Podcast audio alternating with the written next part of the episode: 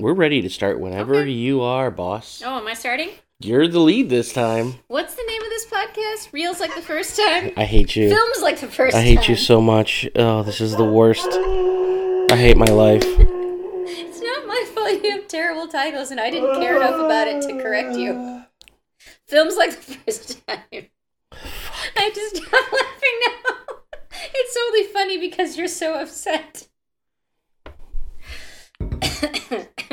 It's not too late. It is too late. This is episode five. Ah. We should have done this three episodes ago. hey man, Jefferson Airplane can do it, so can we. No, Jefferson Airplane redefined who they were. and Yeah, became also- sucky. Well, they always sucked, but they No. just. No. I loved Jefferson Airplane. Same. They, okay, name three songs. Volunteers, uh, White Rabbit. All right, fine. Name three songs and Aquarius let not name White the Rabbit. sunshine in. like, I like, he's got to add qualifiers every time that we do stuff like that. Mm, Because you All right, fine. Swear I it's can fine. name two. Okay. White, White Rabbit and uh, the Volunteers, because I already said it. no. I'm I actually I'm going to ignore anything you said except for White Rabbit. That was the one I was that's a great and the o- and the other Fucking and great one, song. and Somebody to Love. Oh, Like, yeah. Those are the only two songs anybody knows. Don't you want somebody to love? And it That's was because better by Jim Carrey. No. I know. uh, I, I, I It didn't- was I better didn't by really believe Jim that. Caviezel. Nothing Maybe. has ever been better by Jim Caviezel. We should probably actually start the podcast. Yeah. Since we started recording. Oh, okay. Well, I that might was leave your this job, but you Yes. didn't really start. You Well, just well, I you was said going to, and then you guys went on a fucking rampage. you said on s- no. I didn't go on a You said rampage. I reels was like laughing. the first time. Are you guys ready? Yeah. No. Hey guys, welcome to episode we're on five, Maybe. maybe, of films like the first time. I am uh, one of your hosts, Amanda, here with my two co-hosts. Uh, I'm Dave, and uh, I chose this. I, and I am Nick, and I did not choose this. All right, so Dave likes to, the cinephile he is, likes to choose the weird movies, and uh, he I'm, made. I'm a big art house fan. He I'm made sorry. Nick and I watch uh, a little a little David Lynch film called Mulholland Drive, which neither of us had seen. Nick is holding up the pause. No, we're good. We're good. Okay. I He's was gonna holding say, up am I his gonna have to paws? start over again? No, we're still Let recording. me see your paws. I didn't. He gave the finger. You gave me a little flashlight That for a second. Oh, different so finger, the first finger, I the was one that nervous. means hang on. I will say, uh, Dave has suggested two movies now. Yes, You've suggested two movies now. yes. both of David's movies have been uh, by directors that make very distinct choices. Also, both directors are named David. Oh, I hadn't thought of that. David Fincher, does he direct the other one? Yeah. Oh, Okay. Fine. David I'll- I'll- only watches directors that have his name. I would Yeah, go. I apparently would so. go with David O. Russell next, but I don't like anything he does. You don't like anything by David O. Russell? oh no, Silver Linings Playbook. Oh, okay, then. Uh, Okay. Well, I think we've all seen that though. That's we it. have. Yeah. That's it. So we watched Mulholland Drive. Um, that was a thing that we all watched. was definitely a thing. Uh, I Good I night, am, everybody. I am familiar with David Lynch and his um, Shenanigans. we'll call it surrealist style. I, I prefer abs- ab- abstract, but- Abstract but, that, surrealism? but that word. Yeah, Yeah, for actually, sure. I think I've used both terms. Mhm. Yeah. Um, so I knew to an extent what I was getting into. I also, I mean, I was around like a lot of people. This movie's old enough and weirdly obscure enough that like there are. I was talking to a lot of my coworkers today, and they're like, "Yeah, I don't know what that movie is." Yeah, but to be Um, fair, your coworkers are kind of like devs. Well, I was talking to younger coworkers. They don't know who it is. The older coworkers were like, "Yeah, I've heard of that. I've never seen it. I heard it was really weird." But I just remember a lot of my friends back when it came out, which when did it 90? Like Tw- 2001. was it 2001? Oh, one, I yeah. literally thought it was like 1993. Well, it's very hard to tell when this film is supposed to be taking place. Yeah. Well, and I think it it almost feels like it shifts at one point. It does. Okay, then. It yeah. definitely does. Well, there's a huge shift which we'll get to Yeah. in the middle to sec to like last third of the It movie. is so hard to say when anything is going to really what But there what is a- parts are going there to be discussed when. is a very distinctive shift at a certain Yes. point in the movie. Yes. Um, but yes, I remember everybody just raving about this movie and loving it and thinking, talking about, you know, cinematic genius like they often do with David Lynch. And I what the? was Sorry. watching this movie, and uh, while uh, apparently I'm leading the discussion today, um, I did not take notes because I don't take notes, but I do have all of the text messages that I sent to Nick while we were both watching it in our separate homes. Um, I was about I was about an hour ahead of you I guess in you the were, film. yeah. yeah. So, um, y- yeah, uh, I my first thought twenty minutes into the movie was, how did anybody take this movie seriously? My first thought was like th- th- this, this is a comedy. This has to be a comedy. How did anybody take this movie seriously? Because I literally sitting in my living room by myself laughed out loud more times than I have during actual comedies. Oh, for sure. my my my first thought of that was, oh, he's gonna get the weird musical number out of the way immediately. Perfect. Well, yeah, because the movie. So the movie starts with old timey looking, uh, like swing I dancing, forgot what the dance uh, the jitterbug. That, Yes. that's what she calls it. yeah. jitterbug, jitterbug I competition. wouldn't be able to. I, if she didn't say it, I wouldn't have known it Like the phone. because it just looks like 50s style dancing. Yeah, that's why. Well, I guess I said swing, but yeah, it's just like fifty style. This is like a dance number. It's very. I don't know if Art Nouveau is the right thing, but like the pastel color palette with you know very Andy Warhol esque is kind of There's a what it lot of reminded like me overexposure Mm. and Mhm, like uh, Technicolor. yeah. Um, and then you see Naomi Watts' beautiful face, very washed out, like you can kind of see through her, like just come to the forefront front of the screen and disappear. And then the movie starts. Well, don't forget about her companions. Her companions at Yeah. the very beginning. Yeah, I don't. they're they're there with her. The two Are they? the two The two Oldies? The, the two oldies. Oh, okay. I see, didn't realize that. So I watched well, this. that, I guess it's hard to tell because they're already sort of pale and weird looking. I watched this on a um, a free streaming service on my laptop. So like the first five minutes of the movie kept stopping on me, and I had to Ah. keep starting it over. So like I missed. Really?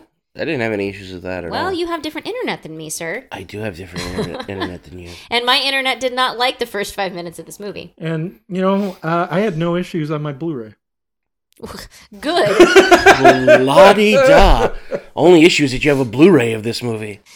So we cut immediately from this dance scene with Naomi Watts uh, looking wide eyed and starry eyed. You know, she's clearly the young ingenue of the story Mm-hmm. uh, to a very odd scene of some heavy breathing and pink sheets and out of focus camera work, out of focus, unsteady camera work. And then the like the, the regular movie starts. Do you want me to tell you what that is now or later? Oh, What- you're gonna tell the us what it sheets. is. Well, this is easy. Okay. I know what they were. That that's called back to later. That was one of the things that made sense. Okay. Yes. Oh, All right. I'm just. Well, that's her literal head going into the pillow. So I'm before we get into this whole thing, I'm just going to say the first half of this movie made sense to me.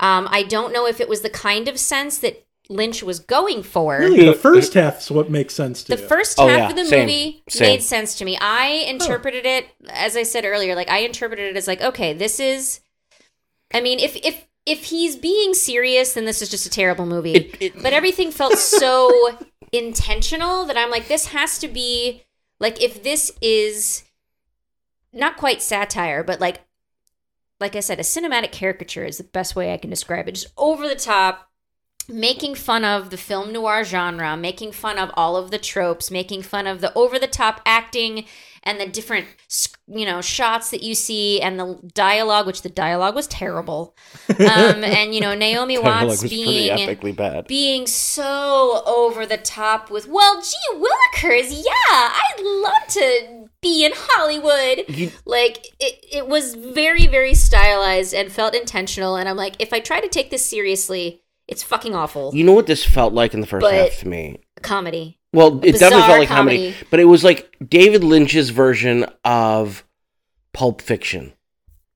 Really? A lot, yeah. Yeah, even in the fact that the diner, there was a diner in it, and like there was these disparate stories that were were like, oh, these got to come, these are going to come together in some way. It did felt a lot like it was a Pulp Fictiony kind of movie, And yet it but with kinda- David Lynch running it. And yet, none of those things really intersect with each, or a lot of Well, those things don't yes. really intersect They with don't, each but as you're going along, you assume they're going to. Sure. Because there has other. to Why wh- be a reason why point this is here? to right. Also, I wonder if David Lynch makes these movies knowing that the human brain's instinct is to try to identify patterns and make sense of things. So he just does throws a bunch of shit at the wall and is like, they'll think I'm genius. They won't want to admit that it doesn't make any sense. which is weird that you say because I I think at the end of it, this movie, and I think I said this in last week's episode where I said like I sort of intuitively understand this movie in a way that like it maybe logically I don't, but like I feel like I I do. thought I understood this movie at least five different times, and then it was not that. well, I was very stoned So- Mm. watching it this time, and I ended up with like so many theories that I'm not. But I think they're all kind of the same theory at, at the end, but like in the same way that I don't know. I it just in how I in, interpret some of this stuff. But I didn't see Pulp Fiction. I just see old Hollywood. Well, Oh, I got that I- too. I, I mean, it but be, he's uh, uh, David Lynch is a huge fan of uh, of Sunset Boulevard. I bet Okay. he, I bet he liked Chinatown as well. Well, I don't know, but I've never heard him or I've never seen. I mean, I would have anything. never guessed that he was a huge fan of Sunset Boulevard the way he zoomed into the Sunset Boulevard signs multiple times. But- because this movie's Mulholland Drive. Mulholland Drive? Yes, Mulholland Drive. Okay. By the way, have, Mulholland Drive, which was an either- actual conversation that took place. have either of you been on Mulholland Drive? Yes. yes. Okay. It is. It is, and I. I've, It is I've, dr- wild. I've driven it at night. It is terrifying. Yes. Well, it's funny you mention it because in another David Lynch movie, we talked er, before the show. We mentioned well, we were talking about necessary roughness, but we mentioned Robert Loggia, Yeah. and Robert Loggia has one of my favorite Lynch moments where he gets into a road rage accident in the Hol- Hollywood Hi- Hills, nice. and uh, so it, it, it- and that came out of a real experience of him dri- of David Lynch driving that route. I mean, it makes because it's it's a very very winding road with like a big drop off, and there's no like real street lights and stuff. So it is it's It- it's creepy to drive. Yeah, and, Yeah. and it, it- it's it. You take it fairly apprehensively, no matter what t- time of Unless day you're- it is. Couple of Unless Cars you're full of Two teenagers. cars full of teenagers. what the fuck was that? So that that was again. I feel like he's poking.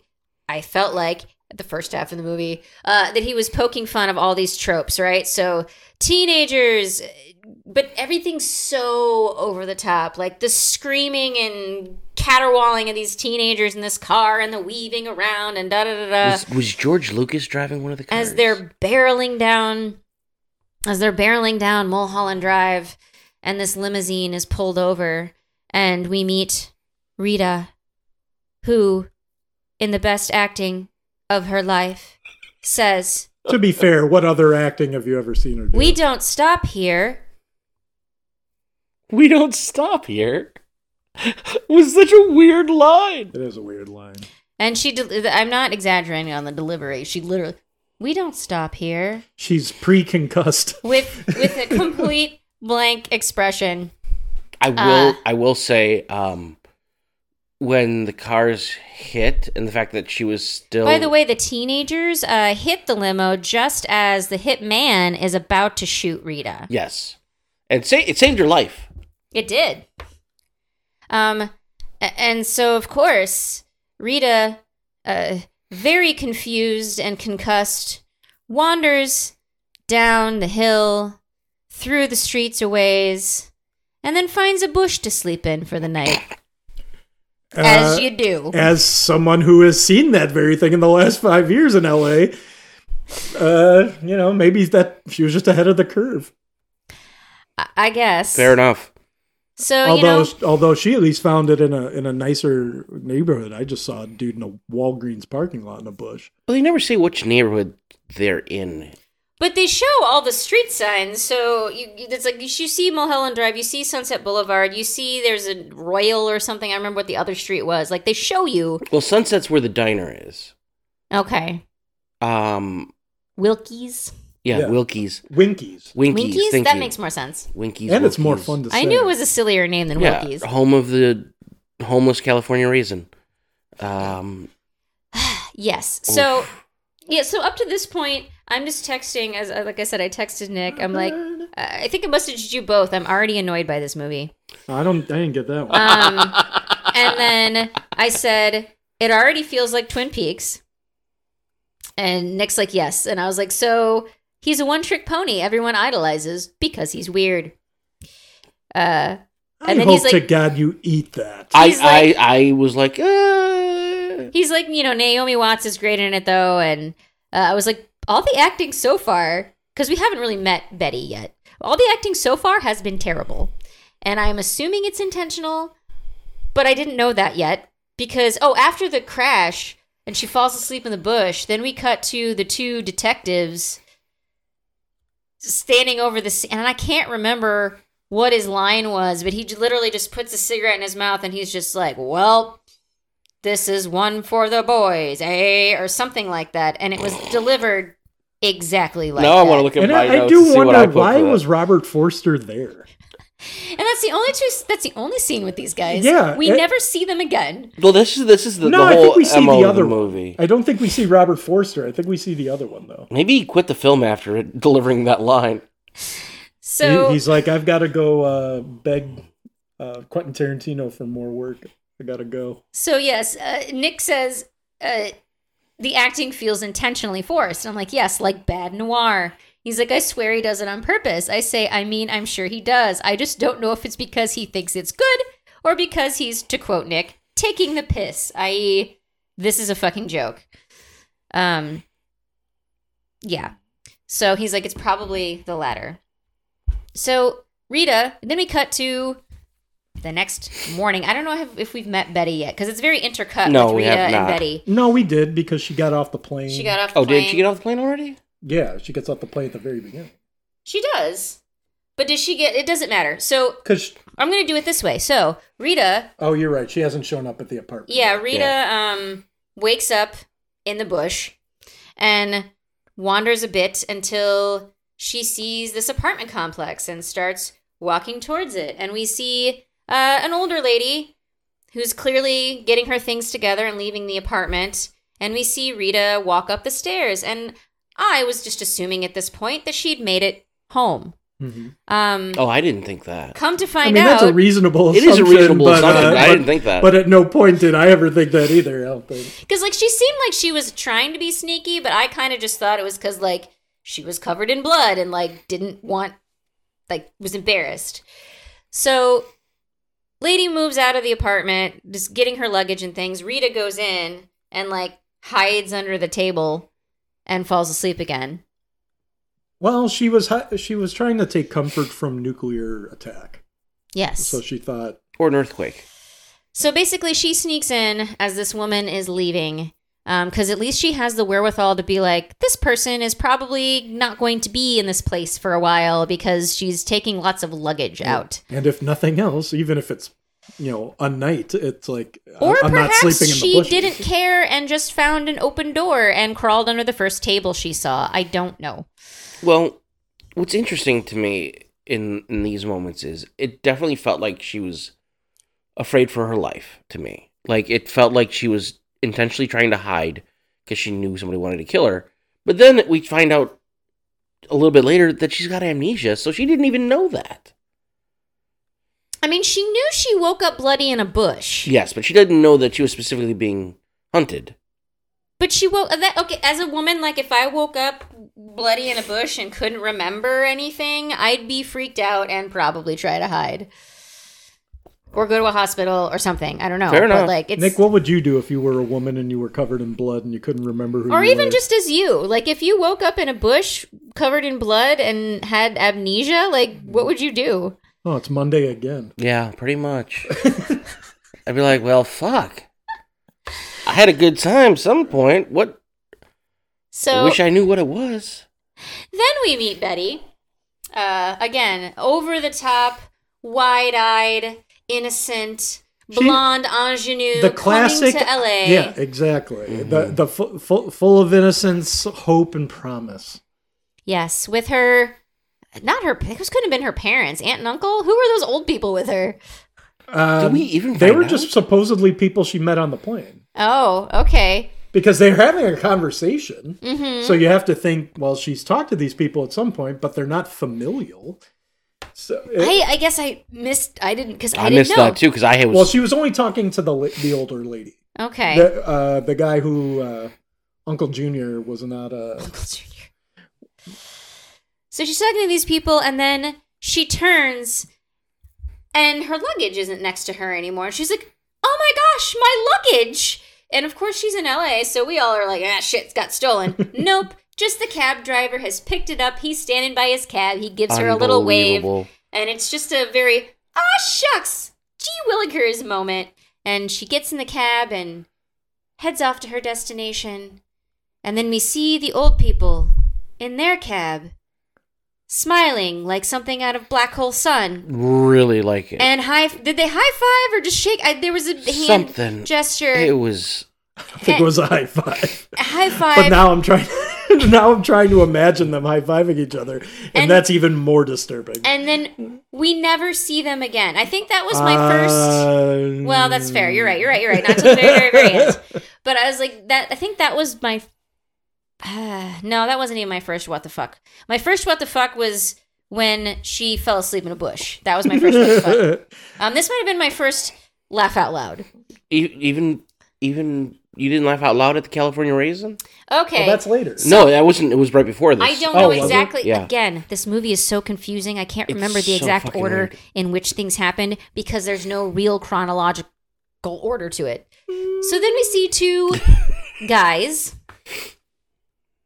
Guys. Uh, well, the one guy that plays a, a, a psychopath in In everything. ninety-five percent of the movies he's Yeah, in. he was, uh, and he was the keeper of the island in Lost.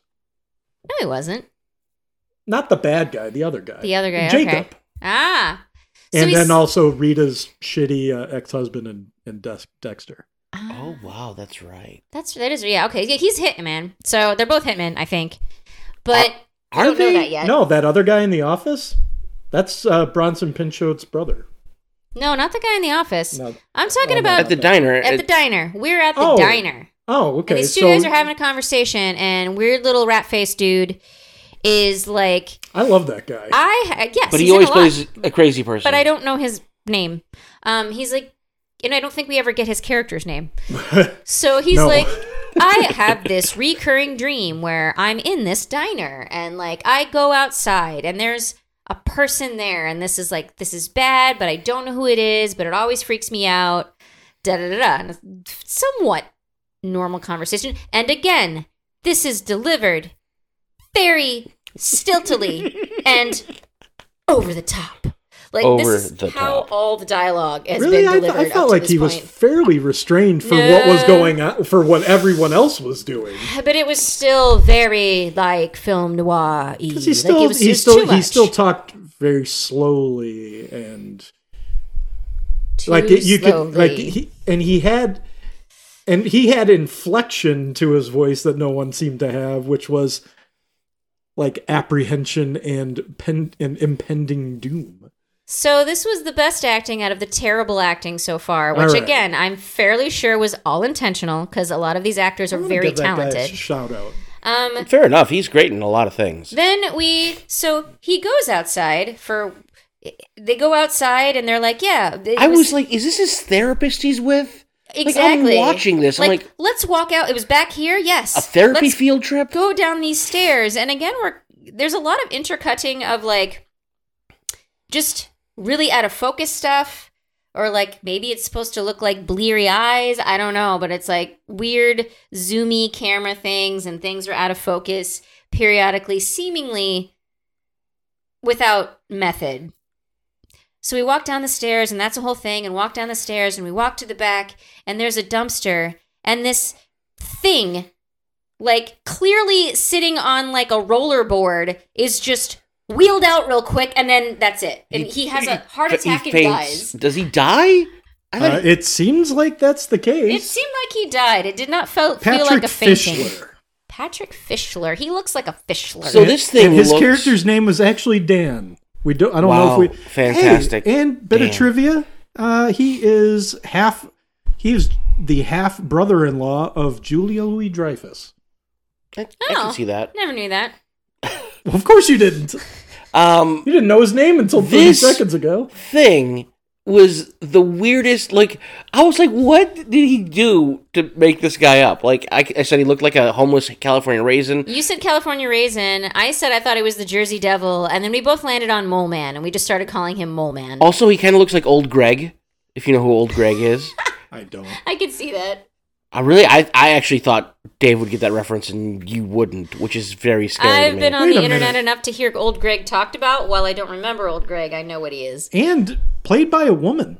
old Greg. No, the the bum. The bum, the the Hmm? Jersey Devil, California Raisin mole person. Weirdly enough, plays the nun in the Conjuring universe. Oh, okay. Well, so I I've know who been she s- is. scaring the shit out of people for for twenty some years. What was the point of? I just want to ask, what was the point of the mole person? The mole person is the the keeper of the the blue box. Of the blue box. Okay. Clearly, well, see this. This is one of those things where If again, you're trying to attribute sense, I'm just telling you what I, I, what I know. Fair enough. I thought I Fair had this enough. movie. I thought I had this movie figured out several times. I did not. And then at the very end, I was like, okay, here's what I think makes sense, except for the fucking mole person. Like, why is it, that mm, throws a wrench in all of my theories? and I'm pretty sure there's um, no. I don't think. Jeez, I don't know that David Lynch ever cuts much of anything. Well, so there's no there there are no missing scenes where like suddenly the mole person would Makes get would have sense. gotten, and he just eh, cut it for time. no, obviously but- not, because it was a two and a half hour movie. well, yeah, it is. then I, I don't think I ever figured out what the red room was. Oh. The Red Room. with the guy in the wheelchair because my next text oh, message the, is the the bubble hey room. the little guy that little guy plays a leprechaun on charmed like i literally just saw him that actor on an episode of charmed as a leprechaun And he's literally the little guy from Twin Peaks. yes i realized that later And this is the last time I think they ever worked together because there was a big blow up between him and Lynch. I don't know why. yeah my next message was pretty sure he was in twin peaks too i just forgot until seeing him in this setting because you know as a leprechaun looks very different And also, he had a mustache in this. Hey, look, uh, that whole thing with the go between between the the the this is the girl thing. the yeah with Carla's Carla's first ex husband, uh, uh, from Carla. from Cheers. Uh, i don't know what you're talking about the who, wo- who is that? Oh, Yeah. Oh, you mean the lawyer from Yeah, yeah, the- Adam's family? the one that didn't want the, the the the espresso, the one that didn't want anything. Yeah, the lawyer from the Adams family. the guy that spit the espresso No, the other guy. No, that's composer Angelo Badalamenti, and he says, "My music is great, and your espresso is shit." The best is he literally just like it's out of his mouth into the oh my cloth god! napkin. It- yeah, that. Wait, So- we we skipped. we skipped way I ahead know. Well, you started talking about the guy in the bubble room, and Well, that, that was- made me think of that. my because he came in Yeah, he works for him. these are these are these text messages are Right. in order so we haven't gotten to It's- espresso They're dude in yet more of an order than the movie. but Um, We can only take what we have. Yes. So, uh, yeah, I don't know. We we just passed. We just finished with Winkies. We get the phone. Oh, Okay, so yeah, it oh, is- so they make that phone call, that was the and and was there's- the okay, yeah, that was the biggest what the fuck so far for me. I still Oh, don't And know. he says the California raisin in the alley. Is that what that was supposed to be? I thought it was Jersey. Okay, so let's see. You're right. My comment. You're right. This is a dry comedy. There is no other explanation.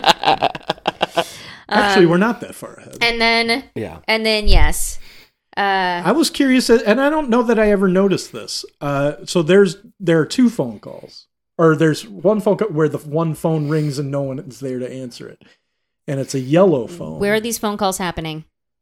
Banana phone? no like like little guys on the phone, Okay, okay. and then there's that other phone that no one answers. It's just rings. And I it's- didn't even. I d- my brain only can hold so much information And at a it, time. and I this was like the first thing I wrote. okay, The palette is important. the palette is important. The color palette. Yes. Okay. Um, red and blue primarily. There's a lot of red and blue in this. Mm. but I was wondering if yellow meant something because the, there and that and there's a yellow phone that rings and no one's there to answer it. So I was wondering if yellow represented something else that's absent. It's just the other Well- primary color, Dave. There's literally no meaning. The liver. Ooh. Hold on. I am totally sober, so I can't follow this this logic. But maybe there's something to that. I mean, it's yeah. I think I think everybody thinks too hard about David Lynch's stuff.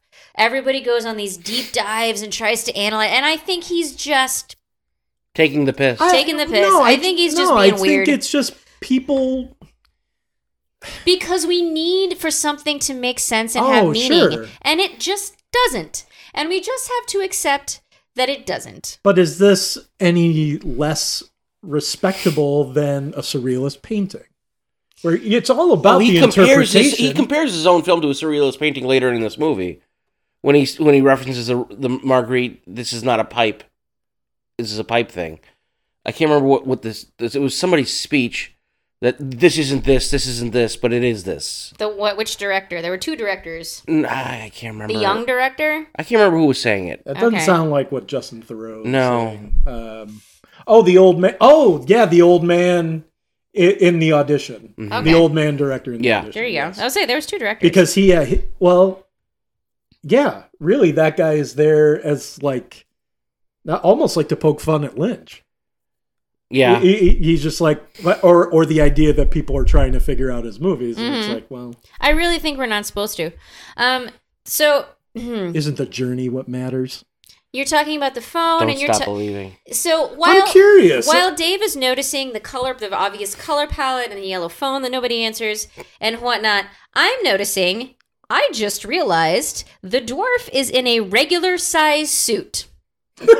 and by regular size, I mean like per. I don't want to get myself in trouble by saying the wrong thing, but like this is a little No, person. do it. This is a little person, clearly a little person. I've seen him in other things. Like again, he played a leprechaun. He's a little person. Uh, in a suit made for a man of average height.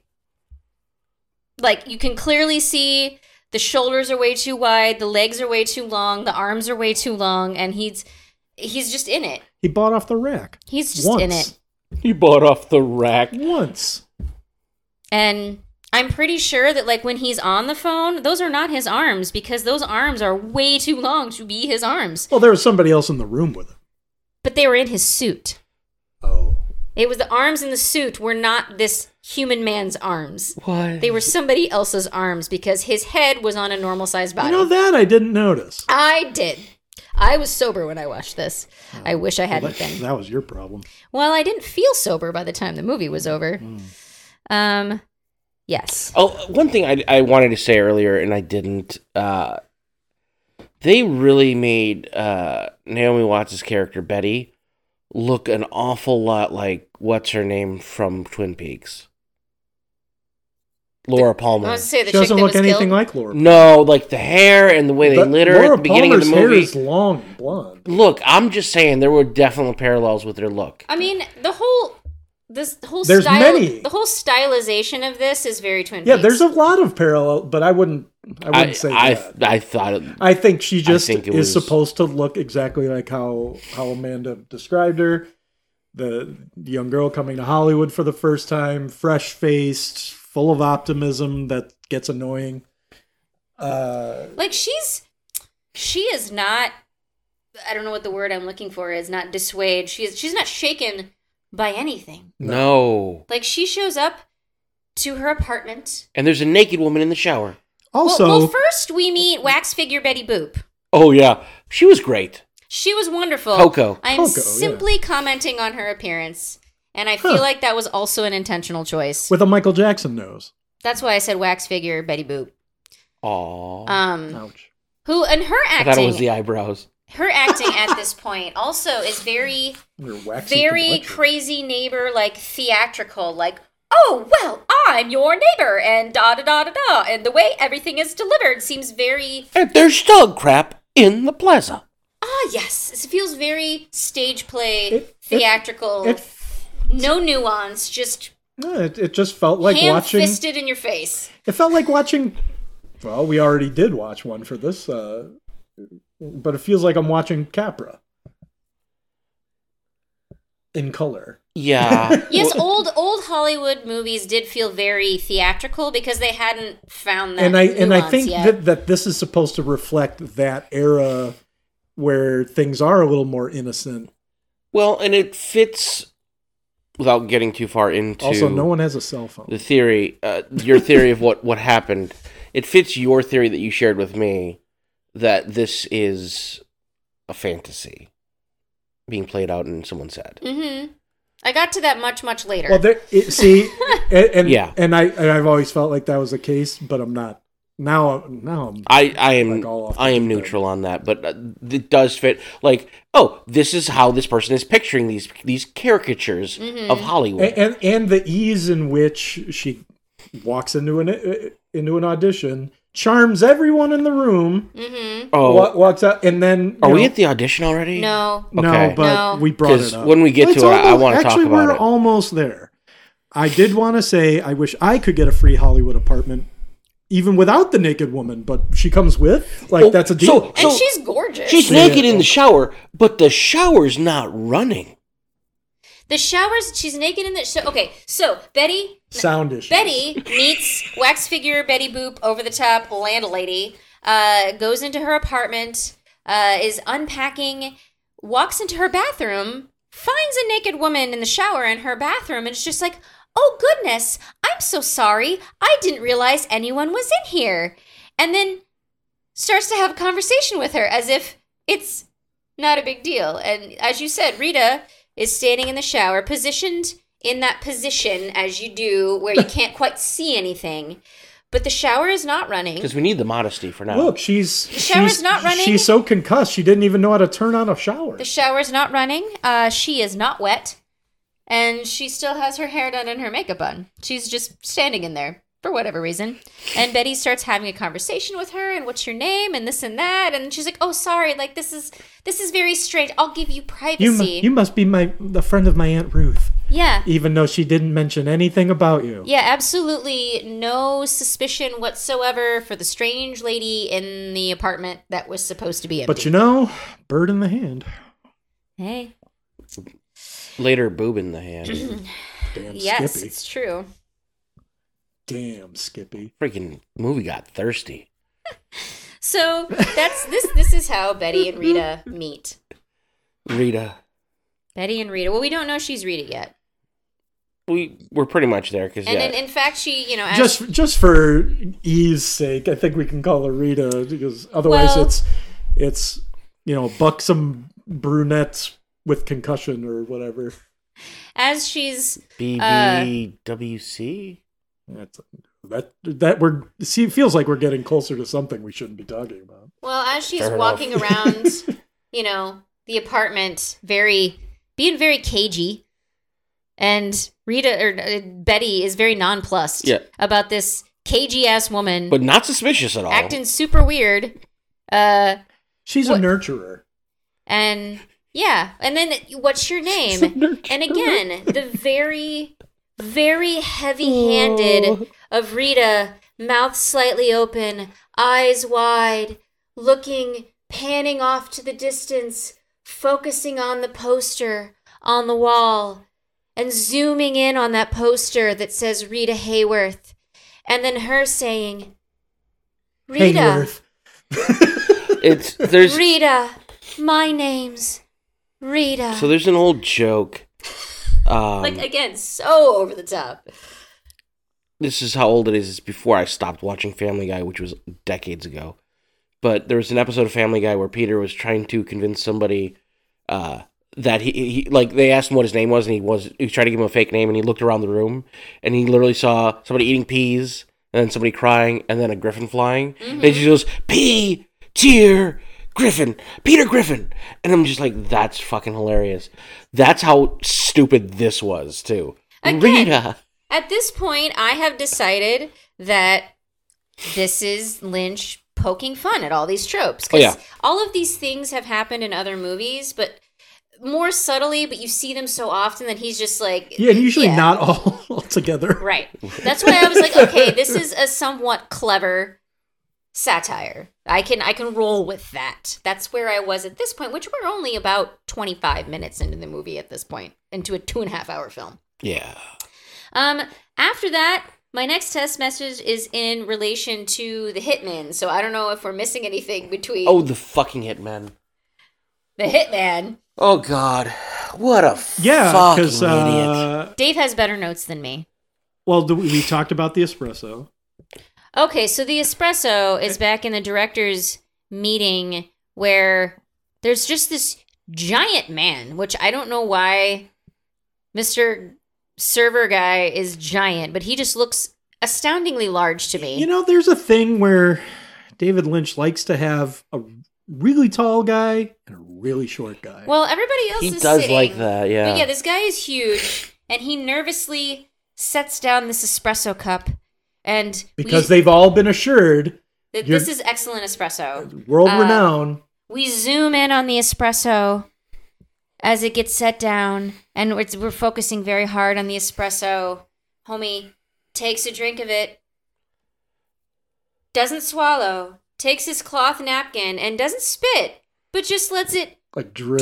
dribble. Yeah. out of his mouth. Hey, for a non-actor, that's a hell of a performance. it was it was fun Well, to watch. I will Everyone say that. stares in horror. That was another laugh out loud slash what the fuck moment for me. I enjoyed that moment, but I, I was like, this is stupid. I was like, this is so out of pocket. And then you know what my Kinda favorite great. how stupid these people are. Uh, the director after that meeting where he's all pissed off, he goes out and he he bashes the, the mob guy's car. Like he literally trashes their car, and I'm like, are you trying to get dead? yes. well, he's you know petulant young Hollywood. No, because he can't play petulant. Well, that's his idea of petulance. Okay, fair enough. I'm just saying, like, I it's don't his think little bit of rebellion.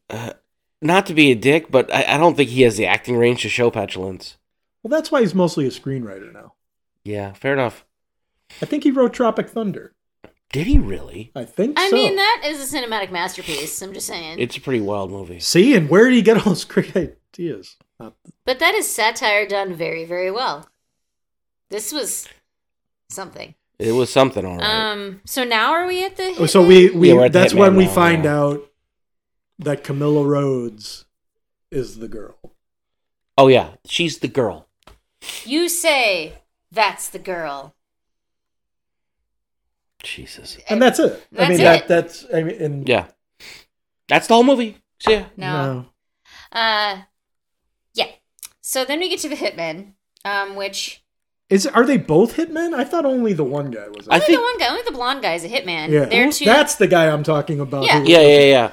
That's the best scene in, The blonde in- this guy- is my favorite scene in maybe any movie. who played uh, for anybody who may not have recognized him he was uh, lucifer on supernatural he was yes also Rita's shitty ex husband on Dexter. And Jacob He's- and Lost. Been in yes, he's been in. He always plays a bad guy. Well, he not in was- Jake, not not in Jacob's case, but he does get No, wasn't- dispatched by a bad Wasn't guy. Jacob a bad guy? no, in there was Lost? the other guy who played Bosch, who was the Mm-hmm. evil brother. Okay. Hieronymus Bosch? Yes. Detective Hieronymus Bosch. Yeah, that's who I was talking about. So know. he and Not to yeah, be confused with a painter. he and Belky Bartakamus from Wish are having a conversation in an office. Am I crazy to think he You looks are not. like now No, that you've said no, it, yeah. and, absolutely and, not. and even for 2001 i'm like bro your hair's like so 10 years ago like did you wander off the set of encino man or something like what Oh my god. Okay, this is a side note. Apparently, Corey Feldman was originally supposed to play Brendan Fraser's role in Encino Man. No. i might put that in my uh At least according to No, Corey I- Feldman. okay all right well if it's according to corey feldman i'll take that and he corey feldman thinks he can sing Not Yes. a bad singer. he is he's terrible He- Okay, we're getting off topic. yes uh, Yeah, we got to talk about this scene with the hitman because And it's, it- my favorite scene in the well, entire Nick fucking had yeah, movie. me texted too. me, "Have you gotten to the hitman yet?" And I'm like, "Okay, I, I got to the hitman." The first time I saw this movie, that was the scene I wandered in on. Yeah, Like like that's where it start I'm like and and I remember talking about it to your husband like 2 years after watching it I'm like what the fuck was that movie I saw where that dude has like a you know a, a mu- a a hit that goes a little sideways and a shoots- little shoot- sideways. well, So this it, it goes into a bigger backside but This- Uh, yeah it goes a little this sideways scene was also this is what solidified for me that this movie was a comedy because this everything that happens in this scene is so ridiculous and oddly did remind me of Pulp Fiction because of the absurdity of it. it reminds me of Wild at Heart It- Okay. because because Lynch has these moments Where- in every movie where and Wild at Heart is a com- it's another completely isolated scene where Crispin Glover is Oh, is in the Crispin kitchen. Glover. He, he's in the kitchen and he has Someone's in made the a kitchen mountain with of sandwiches. Crispin. Uh huh. Just um like huge. Is this like the donuts in Twin Peak? Twin Peaks No, did to you? Or? no, because there there's one piece of dialogue that's important. I think it was his mother comes into comes into the kitchen. She's like, "What are you doing?" And he's like, "I'm making my lunch." In his Crispin Glovery way. And then it and then we go come back to Laura Dern. Like there's n- like it's just that she's telling this story, and it had to be shown Of course. because well, any excuse you can have to have Crispin Glover on screen, I think, is a good idea. Well, in this, Hitman completes the hit that he's assuming, presumably there for, um, and then is attempting to make it look like a suicide. He's wiping the gun off, and as he's attempting to put the gun into the hand of the person he has just assassinated, another shot goes off, and it goes through the wall, and we hear, "Ow! Oh my God!" That lady is the best. I don't know who that woman is, Me either. but she is delightful. Uh, large female Forrest Gump is my hero. So he goes uh, Bubba Gump. Oh, no. More, she's more Bubba. Oh, No. because it bit me. She said something bit me. So he goes next door, and this woman is just standing there going, Some bit me! It bit me real, real bad! And she's like trying to Oh spin my around God. and look behind because it's bit her in the ass, clearly, and she can't see her ass. So she's just spinning in a circle talking about how she got bit. And so he's like, Well, I have to take care of this witness now. And that does not go as planned because No. she is a large woman and she takes him out. And then he's dragging her down the hallway, trying to get her back into the right room. And we see, you know, uh, the carpet cleaner guy. He's just standing there. Custodian. Custodian, there you go. Just standing there with his vacuum, just watching this happen. And the hitman's like, "Oh man, man, you got you got to come in here. You got to come in here and call the police. She's as she's clearly flailing. He's like, "She's she's hurt real bad. She's hurt real bad. I, we've got to get her in here." the dude it was was it like a floor waxer or something. He had a vacuum. Oh, it wasn't. He was a Yeah. That's right. It- It's and I think he's the most realistic character in this whole movie because Yeah. because he's like, "Hey, come over here and help me." And he's like, No, I don't know what's "Eh, happen Yeah, every but then year. he does. Well, he does so eventually. Hitman gets Ms. Gump into the office, finally does away with her properly. Wait, can we at least talk about her incredible dialogue? Besides, it bit me, it bit me. Yeah. No. No.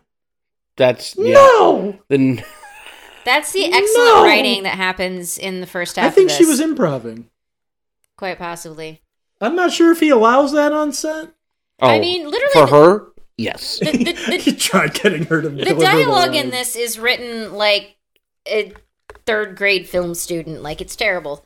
I feel like it's a stream of consciousness that he never went back and like he just wrote did a bunch another of ideas draft. together and or it's a first a It's first like, draft it's like you know I should. where there's I'll have a, to go back and clean up this dialogue. there's a little note bit. somewhere that says i'll beef this up later and then he just never did Well, he's like, it's already two and a half hours. How much beefier could I get it? so you know uh the custodian after like a minute later just walks in and is just like pushing his va- his vacuum and is like i don't think he ever says anything No, And then the hitman just shoots him, takes him out, and then as he falls, the vacuum cleaner comes on. no, didn't he shoot the vacuum? Oh, he shoots Not it. yet. Not yet. The vacuum cleaner comes on. So i instead of, of Turning course, it- it's making noise. So instead of just turning the vacuum cleaner off, he shoots it. Which my text message is, yeah, shooting the vacuum is the perfect plan.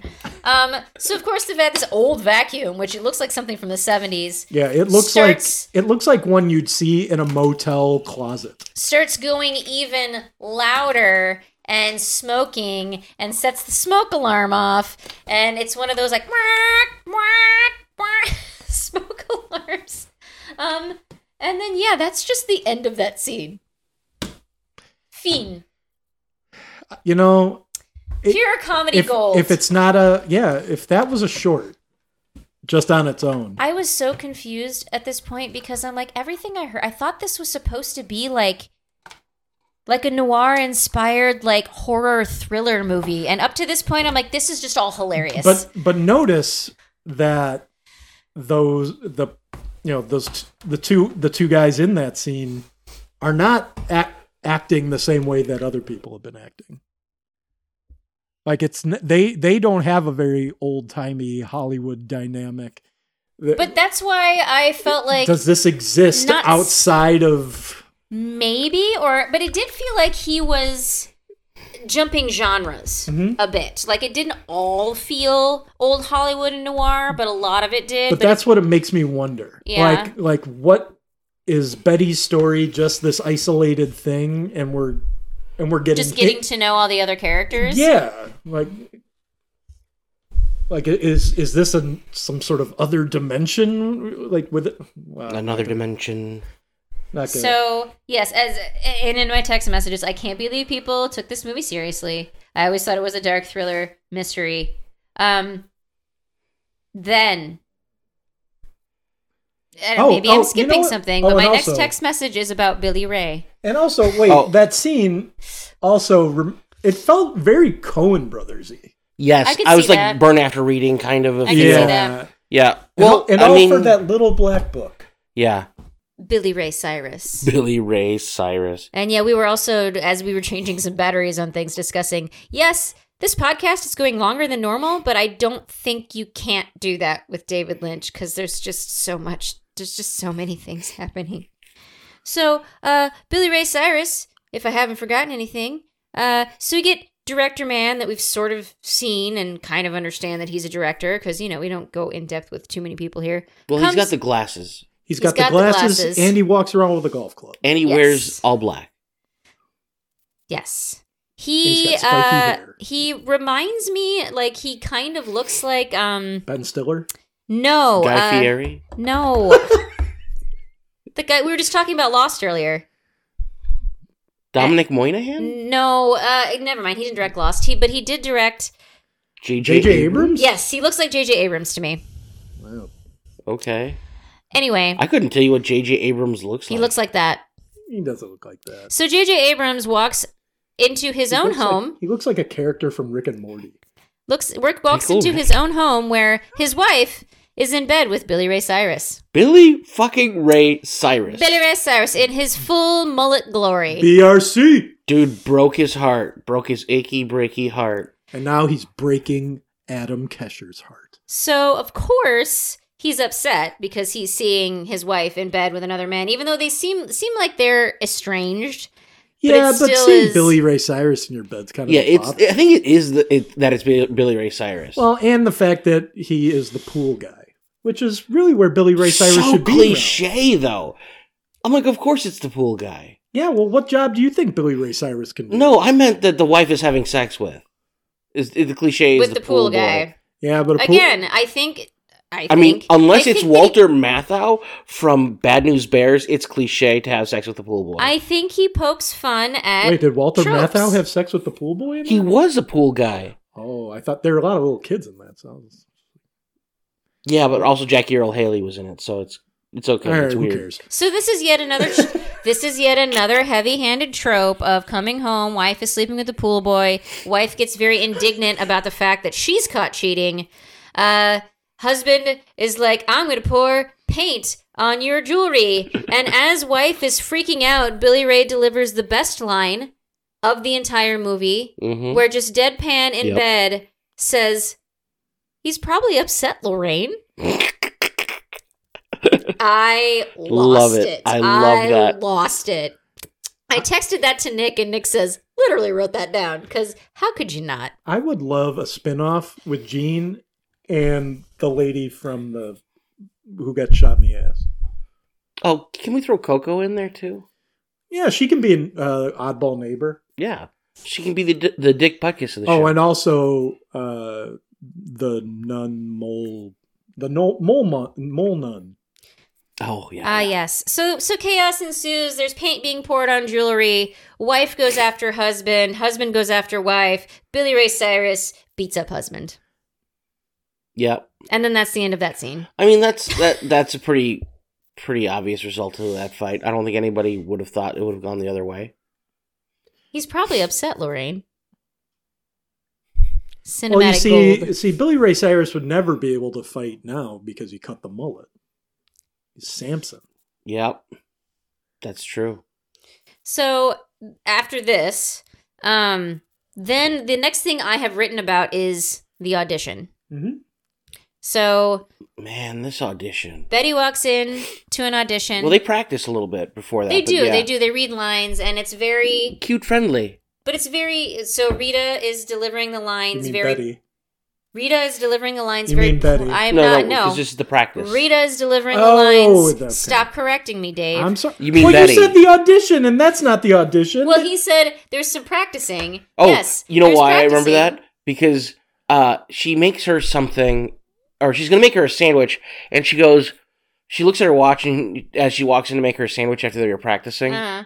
And she goes, "Oh, my audition's in an hour," and she just goes off to make the sandwich. And I'm like, "I don't know where you are in LA, but if you have an audition in an hour, there's no way you're getting there anywhere else in LA unless it's next door." well, she is. I've actually never had a hard time getting around LA. mean, I she- always hear that, I but mean, she I've is not in the Hollywood experienced it. Hills, so it, like, it Yeah. probably isn't that far. It depends on where the, the audition Oh, I'm, is. su- I'm sure it does. But Barry Bostwick will wait. So they're reading the lines, and yes, Rita is reading the lines. I've, as someone who's, you know, read lines with somebody who's not an actor, like, Rita is reading the lines very much like this. But it's not all that different from any of the rest of her dialogue in the movie. No, And Betty is Along reading with her the- personality and her memories. And Goes her Betty is reading the delivery. lines very much how the very stereotypical, like, this is the first time I'm seeing this scene, how you would read that scene. Like, oh, I will kill you. You're terrible. Like, she takes it up. And then she gets to the audition. Well, she also sort of laughs it off too, because I At the think she- very end. because Because she's I like, and then I cry and whatever. But because I think she realizes how absurd it can sound too. Well, maybe I don't know. Maybe I'm she giving her did too play much it credit off. as a self she did play it off at the end. Like, it was okay. It was fine. It was good enough for me to cast somebody of that caliber in one of the shows that I direct, where, you know, five people audition for something. But nothing nothing out of the ordinary. Mm-hmm.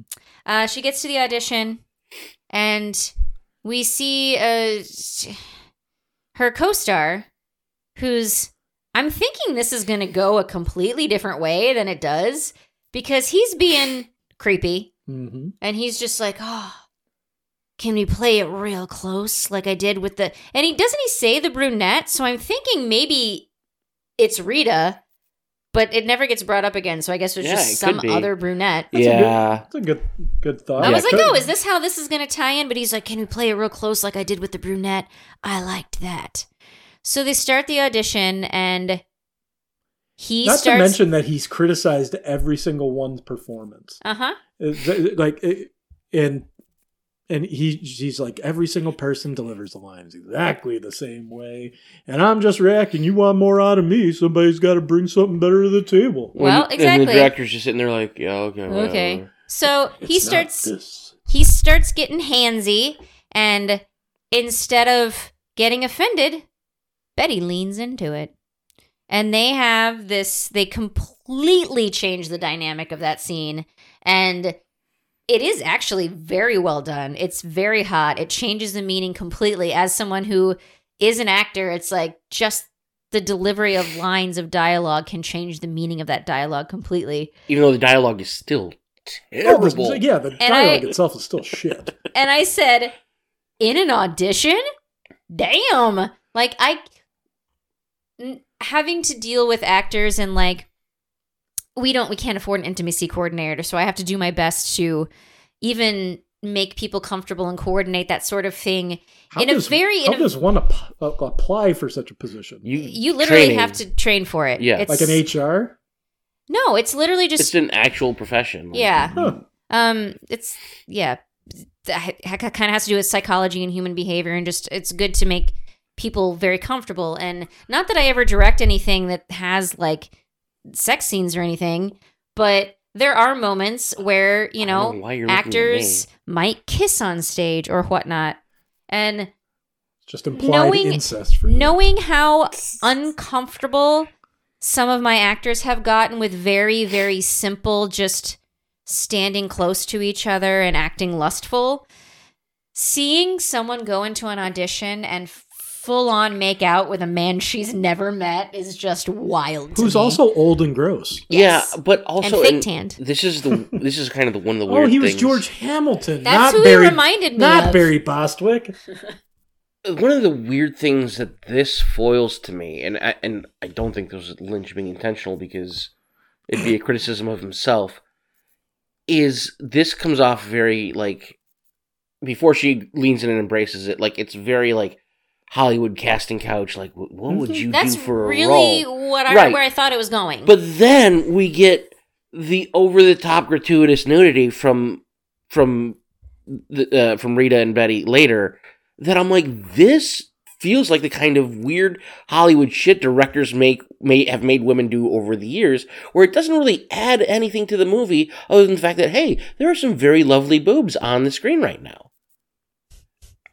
yes so well that didn't didn't didn't accomplish anything else for you I I in- mean, I don't want to know what it accomplished for him, but it, It- didn't move the plot of the movie. I ahead will at say all. in 2001 when I was 19 and the internet was a thing that's not what i'm saying I I it didn't. th- It was completely unnecessary. It was unnecessary to it the didn't movie. need to be i guess as graphic for as graphic as it is i guess And I wouldn't even call it graphic. It was just literally like, I'm- I'm Boobs. gratuitous fine there you go, gratuitous. uh but you know i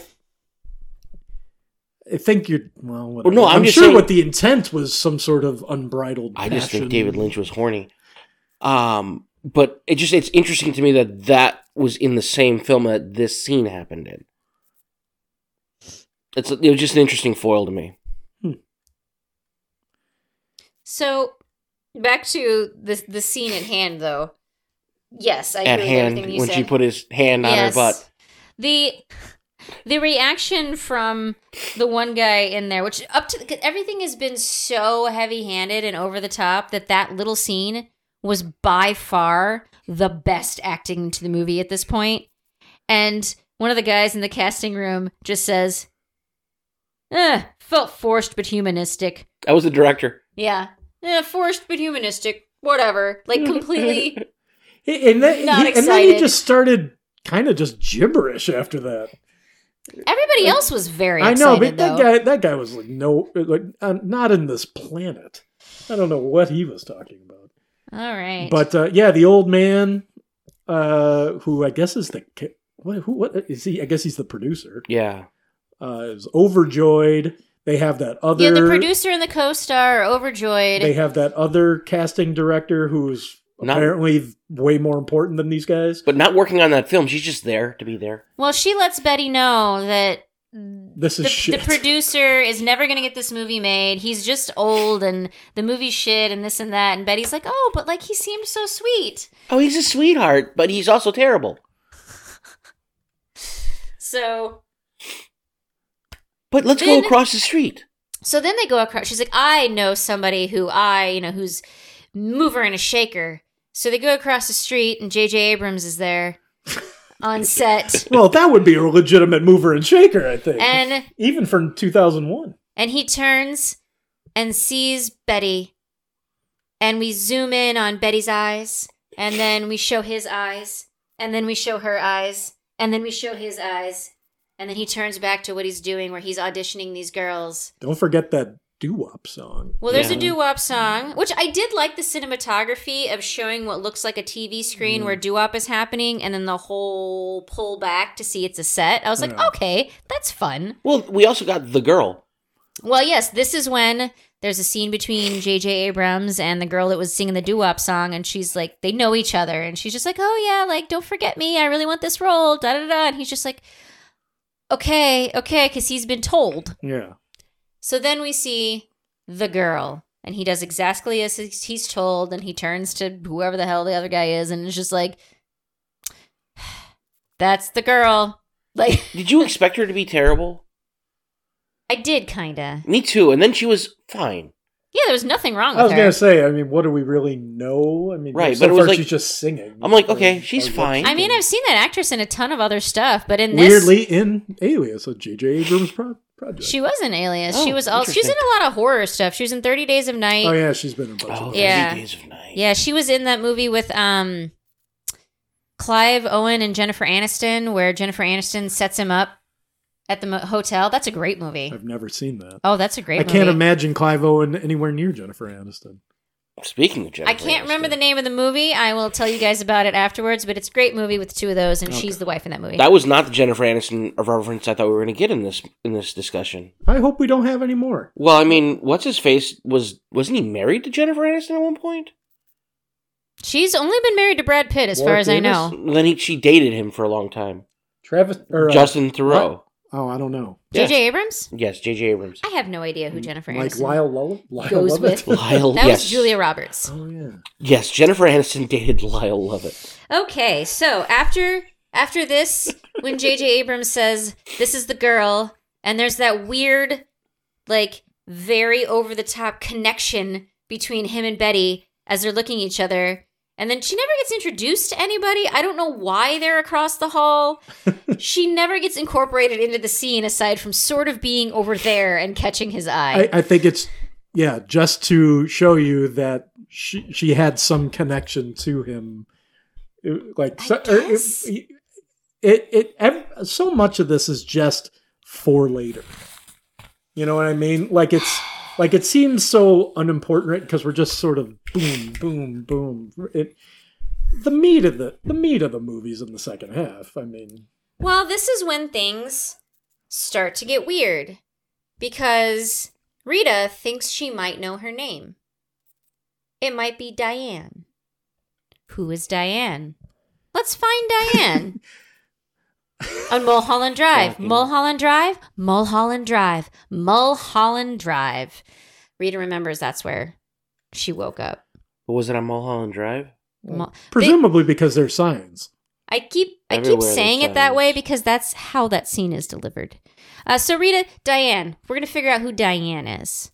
So we go through the phone book and find Diane and the same last initial, which I can't remember what the last S. name is, Diane S. And call Diane. This is not Rita's voice, Ooh, I wonder if that's the yellow phone. so I don't think could be. So I don't. So we don't. We okay. So Rita's clearly not Diane because that's not Rita's voice. So let's go to Diane's apartment. Go to Diane's apartment. Somebody else is in Diane's apartment. We switched apartments because apparently that's a thing you can just do. Yeah, rude neighbor. Uh, man. Weird scenario. We switched apartments because that's a thing you can do. Uh, so they break into number 17, which is Diane's apartment, and find a dead body who's clearly been dead for some time. Cause she stank. Yes. Smells immediately, is in, well into decay. Diane comes, not Diane, Rita. Rita comes running out of the house, and again, such stereotypical, terrible trope acting with the hands over the face and the. "Ah." I- Is this also where we see them sort of superimposed over each other a little bit? Because they're they're both on the outside and they're freaking out. And I think the- I- Yes, I, I think missed you're I- right. that. yeah, I- Probably. yeah, I think, Yeah, I there- think that was there's a his little point. bit of there's a little bit of fate of uh you know over ex- or double exposure where you s- s- they're sort of commingling in a way. And this is the turning point of the movie. Yeah, yes. basically. And as as we're going forward with them in the theater, I am reminded of another thing that I didn't write down, but was just a hilarious moment for me, where Slut. we're not quite to Silencio Not yet, quite yet, because yeah. but Oh, so they go home and you know rita is thinking okay clearly somebody's trying to kill me so she's crying in the sink and she's got scissors and she's gonna chop off her hair and betty's like i know what you have to do but let me do it cut to rita standing there with a blonde like pixie cut sort of mid pixie cut bob Is thing. it is it not really just Betty's hair? it is the weirdest look on her. so It does not look right. No. It's, it's platinum. It's completely different. It's short. Again, this feels like poking fun at every trope where somebody's like, I gotta hide. I'm gonna quickly take my hair from black to blonde and make a super cute haircut in a gas station bathroom, You and know it's gonna why? look 'Cause- fine. 'cause- A lot Take of that, times- Jason Bourne. exactly. The, the reason a lot of people do that eh, sometimes it works. it doesn't ever work. Maybe Um, they just You have wanna- proof? Maybe they just want to change up in their life. I am a woman who has hair and has dyed it many different colors, and let me tell you, you can't just do that. All it right. takes a lot of effort. We'll see if you're on the run. okay. yeah, like like bird on a I mean, wire. I could just shave my head, and that would be a completely different look for me. oh, would you prefer nuns on the run? We're getting distracted. We have a lot to talk about. yeah, no shit. Uh, But the funniest part of it is cut to them standing in the mirror with Rita's new look, and Betty's just like, you know, it's still you, da da da. And then a little bit later, before bed, before that scene, before bed, you see Rita. She's like, okay, it's time for bed. And then she just takes the wig off because it's a fucking wig. Yep. They have changed nothing. It's just, it's just a, wig. it's weird that she was going to go to bed nude, but with the wig still on. Well, I, okay, so Well, then she takes her robe off and just. Is this the Gets full in Monty? bed You can naked. leave your wig on? so of course she gets in bed noon because sh- she doesn't. We don't even know where she lives yet. She's also forgotten so her we don't clothes. know. She doesn't have clothes other than her car crash clothes. She had the robe she was wearing, and I'm sure Betty has some pajamas she could borrow. Fair enough. to be fair, you're probably rifling through Aunt Ruth's closet, What I love and is that's not going to be flattering. your ridiculous moment was the wig thing. It was just so funny to me because they made such a big deal about here's your makeover. And I mean, I could tell it was a wig, but like they made such a big deal about here's your make. This is the makeover scene where you have to change your look because bad people are after you, and sh- just like the reveal, and then just taking the wig off. My ridiculous thing is the uh the the announcement of love for someone that you've known for 24 hours and have had nothing but until this I moment feel like the Friend- passage of time is friendly- actually kind of hard to figure out No. at this point. I'm th- well. She says I'm. s- I shouldn't have made you sleep on the couch last night. oh, she okay. So I'm thinking it's been more like 48 hours. I would like, I say think it's 36. been a couple days. I don't think it's been a full 2 days. Nonetheless, are we counting not enough- night in the bush? Well, they didn't know each No, other yet, yeah. so but they did I meet think that day. 36 max. I wasn't talking about this scene with the in the bush. But either. also not just the fact that all of a sudden it's like I'm in love with you. 36 hours, 48 hours in. Look, do you know? Do you know how lesbians work? they had Second date is zero- U-Haul territory. They had okay? zero sexual chemistry until old girl had her boob hanging out in front of her. Look, all I'm How saying do you make your is- intentions clear? All I'm saying is, as a straight woman, if a woman that looked like that got into bed naked with me, I'd be like, Yeah. "You're gonna have to make the first move," but I'm probably not gonna say no. No, and I'm not saying I would have said no. Damn it, Rita! Back in the shower with you, and don't turn the water on. Yes. So yes, then there's uh, a love scene um, where Betty professes her love, and Rita's just like, "Okay." You know what's funny is the actual love scene reminded me of the love scene from The Room because it's just not very. It's Like- awkward. Yeah, it just it, fe- it like you said, it feels soon, but it, it also just sort. I know the reason for it, I would but I would say if it was a sex scene and there was no you know proclamation of love, I would have had less issue with the scene.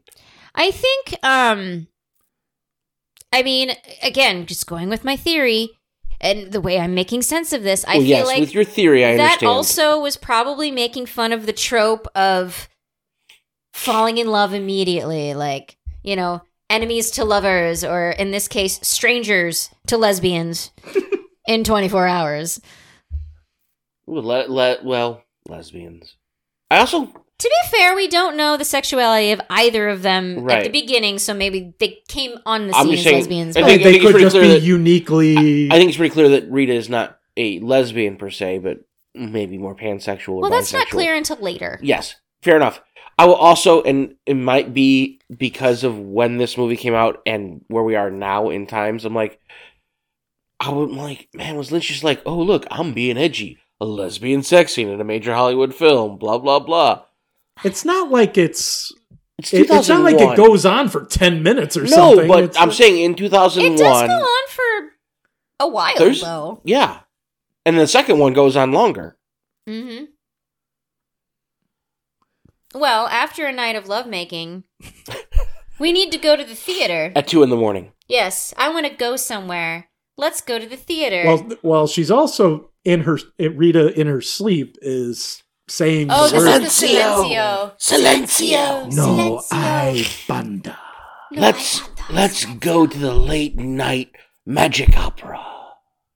So, which honestly sounds fucking delightful. Like I would totally watch this show. Oh yeah, but like Probably not at two in the morning for me. Yeah, I would, I like to would. maybe enjoy it at a time where I'm not half Nah, that asleep. sounds. It seems like the perfect two a.m. show or like midnight show. well, for sure. to be fair, I think most of the people in the audience are Dave in that sense because they were there and they were just like, Well, I didn't even notice anybody in the audience Yeah, until there's just much a- later. There's just a small smattering. I thought, well, at first I thought it was just them, Yeah. and "Mm, then you know what it made me think of? whatever's happening, and this is some dream sequence. It made me think of like, The Magic Castle. no, it made me think of like, no, it made me think of like Pee Wee Herman or uh, what's his name that got caught at one of those places. Uh, You- You're just talking about the nudie booth. Well, no, but they would the, like full theaters where people would go to Paul see. Rubens was in a.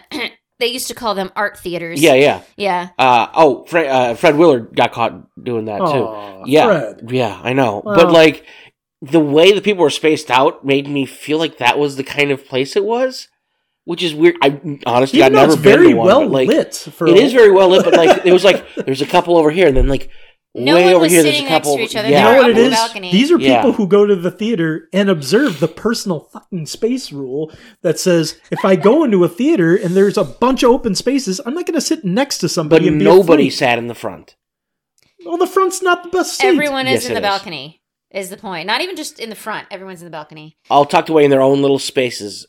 So there's again the the red uh is very much there's Very blue red. too, very much and, prominent. and the the red curtain, which uh, Mm-hmm. is it's funny that you said the red room because that's a Twin Peaks thing. well, yeah, the, I remember all the red from Twin And- Peaks when I and- tried and, to watch and I'm it. like, Red oh, room. there's the there's the curtain.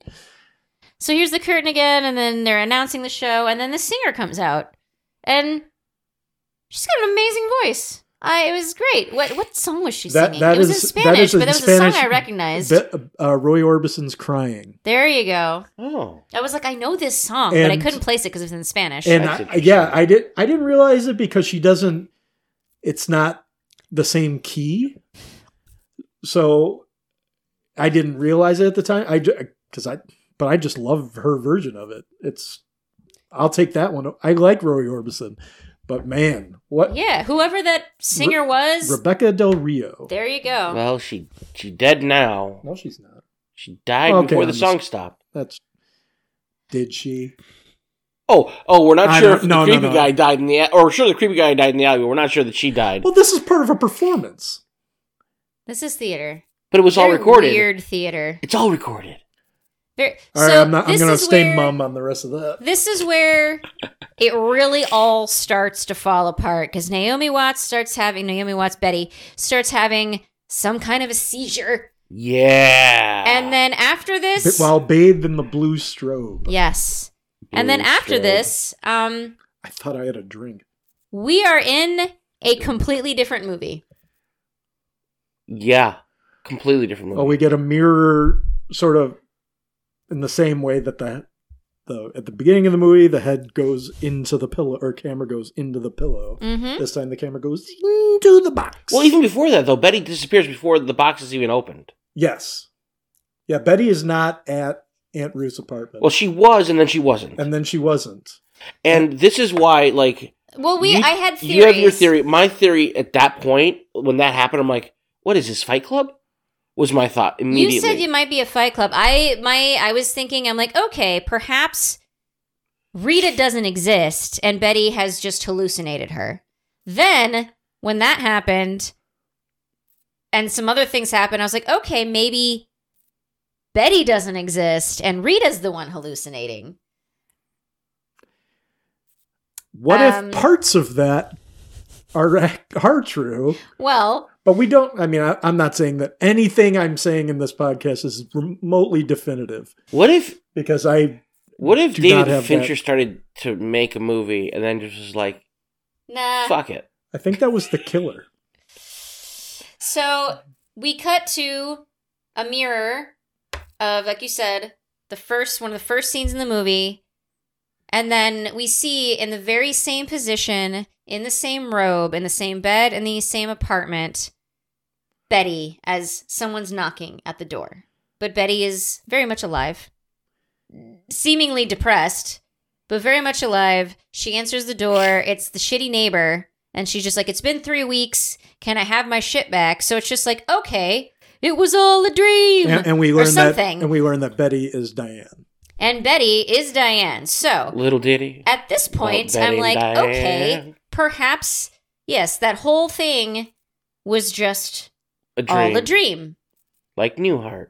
But then, Spoilers. but, so I'm thinking it's all a dream, whatever. She's gone on some bender or she's schizophrenic or whatever it is. But then we start reintroducing all these characters back in in a nonsensical order. Oh, you know what we didn't mention? The cowboy. Oh yeah. Oh, the random cowboy. I liked the cowboy. The cowboy that waxed philosophic to J.J. Abrams in the middle of nowhere And for no reason. Told him that if you see me once, you did good. If you see me more than once, you didn't do good.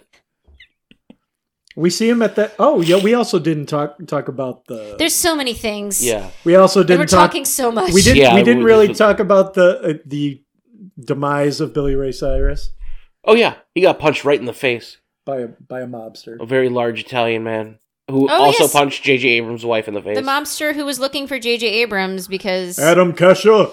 Oh, you Yeah. know what? It maybe is that guy that we were talking earlier. you think so? Because now I think that the voice sounds like him. It does have that kind of mumbly voice. Adam Kesha.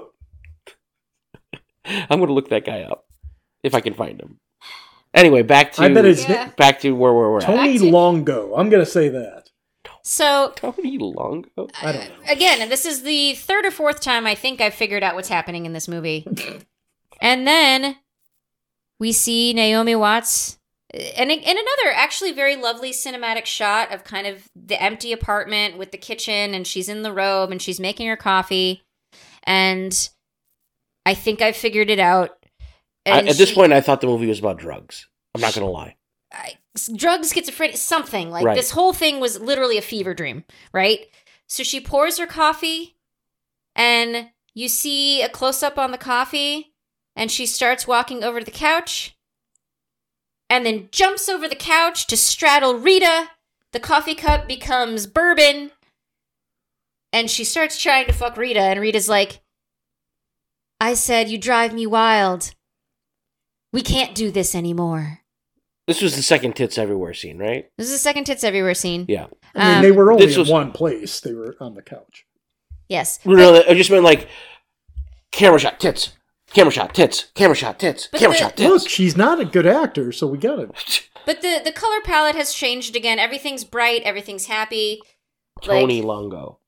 Holy shit! Really? Yeah, Tony Longo, and it was. It's it's that it's that same guy. Damn! Sixteen candles, Fletch. I know my Angels in the fat outfield. Eraser. Italian guys. Holy shit! but not The Sopranos. No. well, he Okay. died. Oh, He Well, died- he died in Wow. 2015. Yeah, fair enough. So yes, it- we're, we've He was available. He was We've- great. completely changed realities again. Rita scorns Betty, who's now Diane.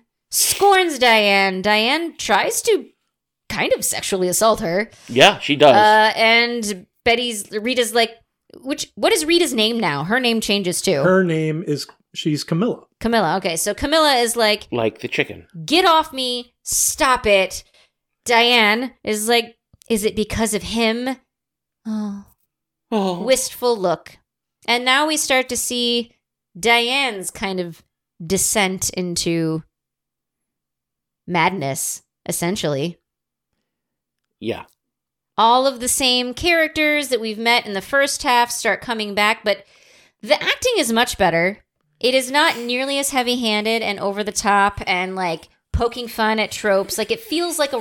It even- feels more real. it feels more real. It feels like more of a normal, aside from the fact that it's not linear. Like it feels more like just a normal, like this is this is reality now. So again, I thought I had it figured out, but I, I don't know. Well, what's weird though is like, and this is where time is a weird thing to me because like we get the scene at the at, on the movie set, and like not only is you know it's an older car and the car scene whatever, which you like could be a modern movie with an old car, but like the lighting equipment's old and all that. I'm like, what the fuck year is this all of a sudden? Well, this is what I was saying earlier. Why it's like it's a reflection of old Hollywood visually and tonally. Right, but like all of a sudden, it feels like we're actually in old Hollywood, not in the present day. Which the first half of the movie felt like it took place in the present day. Yes. Or- Well, wait, you 2001. thought you thought that that see, and that's the one where it felt See, like it felt that. like it took place in the '90s for me, so it did feel Well, more two thousand modern. one, It did feel more modern than the '50s for sure. well, the- It didn't feel like You- Mad Men. but I'm saying the well, second with half. the jitterbug contest and like so context clues allowed me to think Look, this as, as someone who's a theater nerd, being in a jitterbug contest even in 2024 would not be that weird. well especially in L.A. Yeah. It's not that weird. yeah but she didn't win the jitterbug contest in la she won it back home That's how she in got Canada. yeah to LA. Yes, in Canada. So we start learning about Diane and her she's we're seeing now play out with Camilla is the star, right? She's the one that she's the girl She's camilla the- rhodes is the Camilla girl is the girl, which she's not the blonde that was the girl originally. She's she's the girl, and we see Diane just lurking in the shadows everywhere Camilla goes, and getting more and more and more jealous. yeah she was getting a little uh, andrew cunanan out there But Camilla, for whatever reason, even though she's like, "You drive me wild. We can't see each other anymore," and sort of treats her like an annoying little sister, she still keeps bringing her everywhere. Like well to when they close the set, she's like, "Can Diane stay?" Yes, Diane can stay. well does not every moment like that feel like she's just throwing it in her in diane's face It's like in League of Their Own when when Kit gets brought along to the baseball tryouts. Yeah, but Gina Davis's character isn't like, well, I'm a really good baseball player and you're just a little shit. Like she's not like yeah, she's she wants her kid flaunting all sister this- to. Yeah, she like Camilla is flaunting all of this in front of Diane to talk about driving somebody wild. You're literally dri- driving this woman nuts by by forcing her to uh, well, maybe not forcing, but allowing her to bear- witness bear- yeah, the very obvious like not only is she going to kiss the guy in the movie but she's clearly in a relationship with JJ Abrams Look, if we here's the thing though, like if we don't get her flaunting in front of in in front of her, right? Flaunting the relationship with J.J. Abrams in front of her, then we don't get the scene where Naomi Watts has to really weirdly masturbate. so to be okay so here's the thing with that scene You've never angry jerked. I will neither confirm nor deny that. I was going to say uh just by the look on your face Also, the ashtray was back. Did you notice that? In the scene where she's masturbating, the well, ashtray is again, back. time. yeah. I, I think, I, I think that the the neighbor showing up chronologically would be would still be. I, am- I wonder about that actually, because if, if it was the same chronological order, then Diane would be dead already. Well, so but yeah, it, it bounces around because like in the first scene where the neighbor comes over and is like, "I want my shit." Yeah. There's boxes and stuff everywhere in the kitchen, and then the scene in the kitchen where she's getting the coffee, and it changes to her and Camilla. It, the kitchen that's is a- empty. And that's a flashback. I mean Well- that that's obviously like her or her memory. so her. so is the masturbation a- a flashback as well? no? No, that is after. That's- So then, how does the ashtray get back there? I don't know. We might be flip flopping at different moments that we don't even realize. The, uh, to be honest, um, with all of the different sex stuff and whatever, I that masturbation scene actually, forgive me, was a long time coming because But uh, because it did seem like these weird inter- interspersed scenes were again fantasy. So I was like, okay, I think she's probably just fantasizing this. So maybe this is what she's doing while while she would be masturbating, thinking about Rita, Yeah, like, thinking is- about the good times. Is this their arrangement? how quickly did you know she was masturbating? The fa- Immediately. the face. okay. man. Yeah, yeah. Immediately. Okay, I just want to make sure because like he took his time to like pan down. And I'm like, oh, we know. You don't have to show us. We know. That's another gratuitous thing where like everybody knew from the face. You didn't need to show it. Which I'm not a prude, whatever, but it's unnecessary. I mean, it's it was- heavy-handed. it was strangely l- l- more graphic than the boobs, but less gratuitous See, feelings. n- than and the now I'm boobs. thinking that this that this is part of their thing. Like, i- is, the reason she who's asks they? Uh, Diane Camilla and and, Di- and, Di- and Diane. Does Camilla ask Diane to stay? Because this is how Diane gets off. fantasizing about They're that? the couple. Uh, See, see, yeah, they're, the couple, but they're the she wants to couple- see him with this But- but- but- but dude. they're the couple that exists in that audition. What what are you talking The about? audition that Betty had with the old creep. Betty and the old creep are Ca- uh, Camilla and Diane. Diane. That makes no sense. I was gonna say I'm I'm wanting an explanation. You're for just this. making I'm- shit up. I'm just saying, like, because like there's this weird All right, I can't toxicity, take you like, seriously. I, I see your face. You're not. It's my face. I don't You're know not what you want real. from me. You're you're not for real. This movie is not for real. well, you can try and have a constructive idea, Uh, apparently, you don't have to, and be a acclaimed director. but uh, Well, we start seeing but that but I'm just saying, is this why when she tells Diane that it's over? Well, wait, this was all like a thing, like like this was our like she feels betrayed because well we were just using this guy so I could get off, or uh, I, I, think- I don't, I I don't don't think know, so. Eh, it's a possibility. I mean, cuckolding is a thing, but I didn't see that here at all. why? Because it's usually not women. It is usually Well, not I mean, women. it's that, that's But also, I where just- the term cuckold comes from is from cuck and Yeah, okay, Didn't but I'm just get saying. that you- vibe. you- I, this is where I I was. didn't use What the would- word. What would the female? You said cuckolding. I did not. She said that. Saffold? Would it, would it, mm, no? Because Who cares? You, you know what I'm saying. I do know what you're saying. I did not get that. I get like why I'm- you're No, I'm suggesting just thinking it, that but- now as that's you're not the vibe. saying as you're saying it. So again, for a, the millionth time, I thought I knew what was going on because I'm like, okay, she's still fantasizing. But then as we start to see, like, oh, that was Camilla's audition, not Betty's audition, and then we get Betty in the limo later going up to the party and she delivers the same line but much better acted we don't stop here what what are you doing We don't stop. then i was starting to think okay maybe the blue box thing like switch realities on people like maybe now rita is you know diane and like camilla's who whatever like maybe it's switched realities like fucking dark city whatever which is another fantastic movie if you haven't seen Oh, I it hate it. Ah, anyway so we go to the we go to the party we walk up the hill to the party because why wouldn't we walk up the hill to the party It- She's almost literally walking her down a not quite primrose path, but uh and it's also a back alleyway, like because literally Diane, her, the only way she can be in a, go to a Hollywood party like this is through a back door. She has to be snuck in. Mm. Even though everyone who's of an who's anyone knows who she is, Ye- like J.J. Abrams owns the house, He never says anything to her. and they're all sitting at the table together.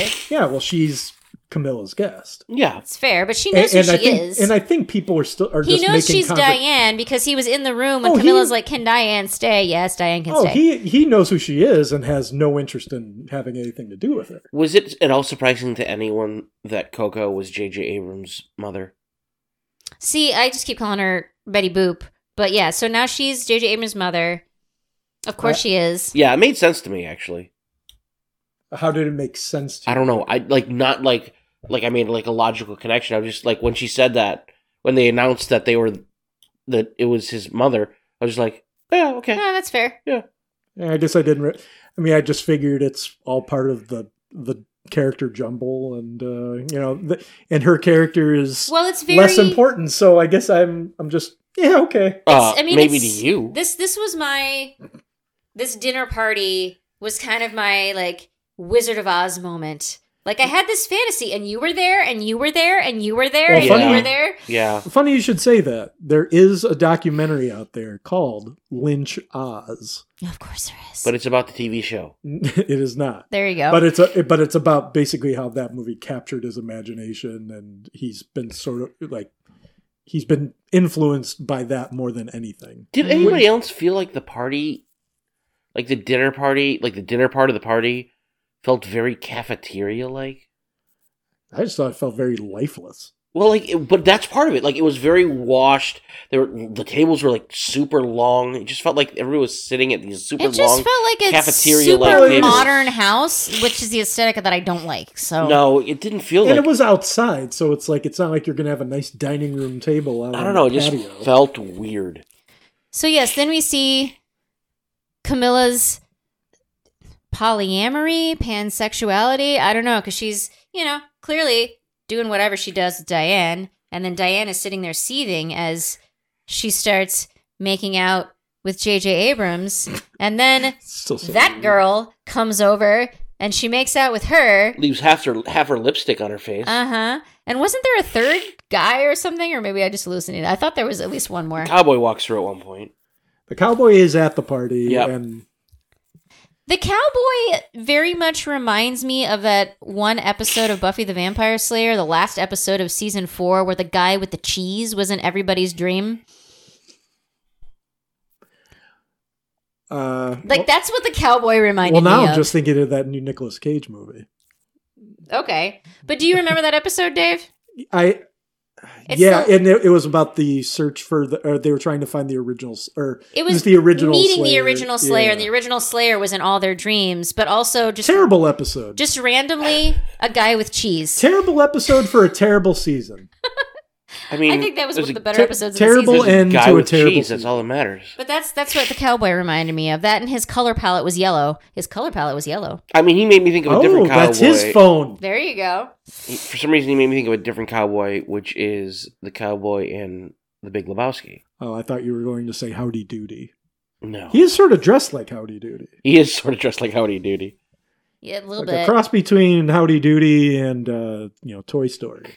so yeah, we're uh, pretty much was were the Yeah. old couple at this party. I know they show up No, again the- later. No, The- they're oh, just the little old- gremlins later. Yeah, the old couple are.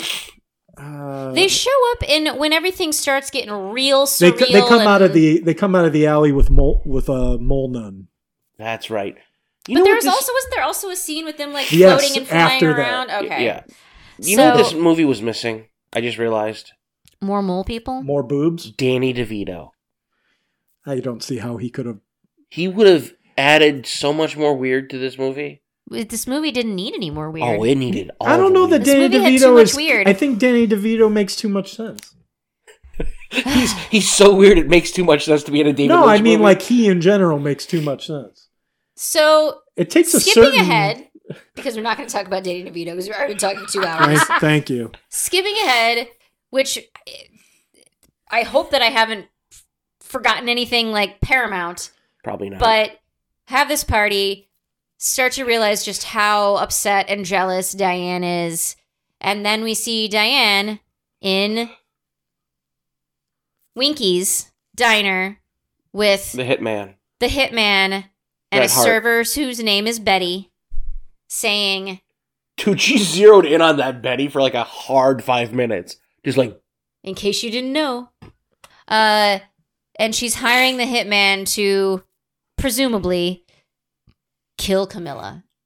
She's like, I've never wanted anything, never been wanted anything more in my entire life.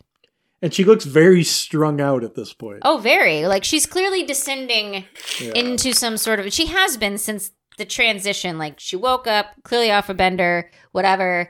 Even when Camilla like and I don't know again, I don't think these things are happening chronologically. I think these are memories and fantasies and all of that. Yeah. but she decides to put a hit out on Camilla. Um, and then we realize this this has happened, and she is not. She's having feelings that Hitman knew she was going to have about it. I can't believe I did it. Blah blah blah blah. So she goes into the bedrooms again in the gray robe to commit suicide, and this is one of the last this was the last time i thought i knew what was happening where i'm like okay the whole first half of this movie was her fantasy in that split second before death and then we brought out the fucking mole man again with the blue box and tiny tiny elderly people and i was like i give up i don't know Yeah. and that's all i have to say about this movie i think Uh, that's fair. I think that is a an excellent summation of a movie that is hard to summate. do some nate I'm going to attempt to. Oh, Oh, okay. boy. Is this going to take another hour? No, because I'm just going to read. Okay. And this will be fast. And some of this I mentioned already, so I'm going to skip past that.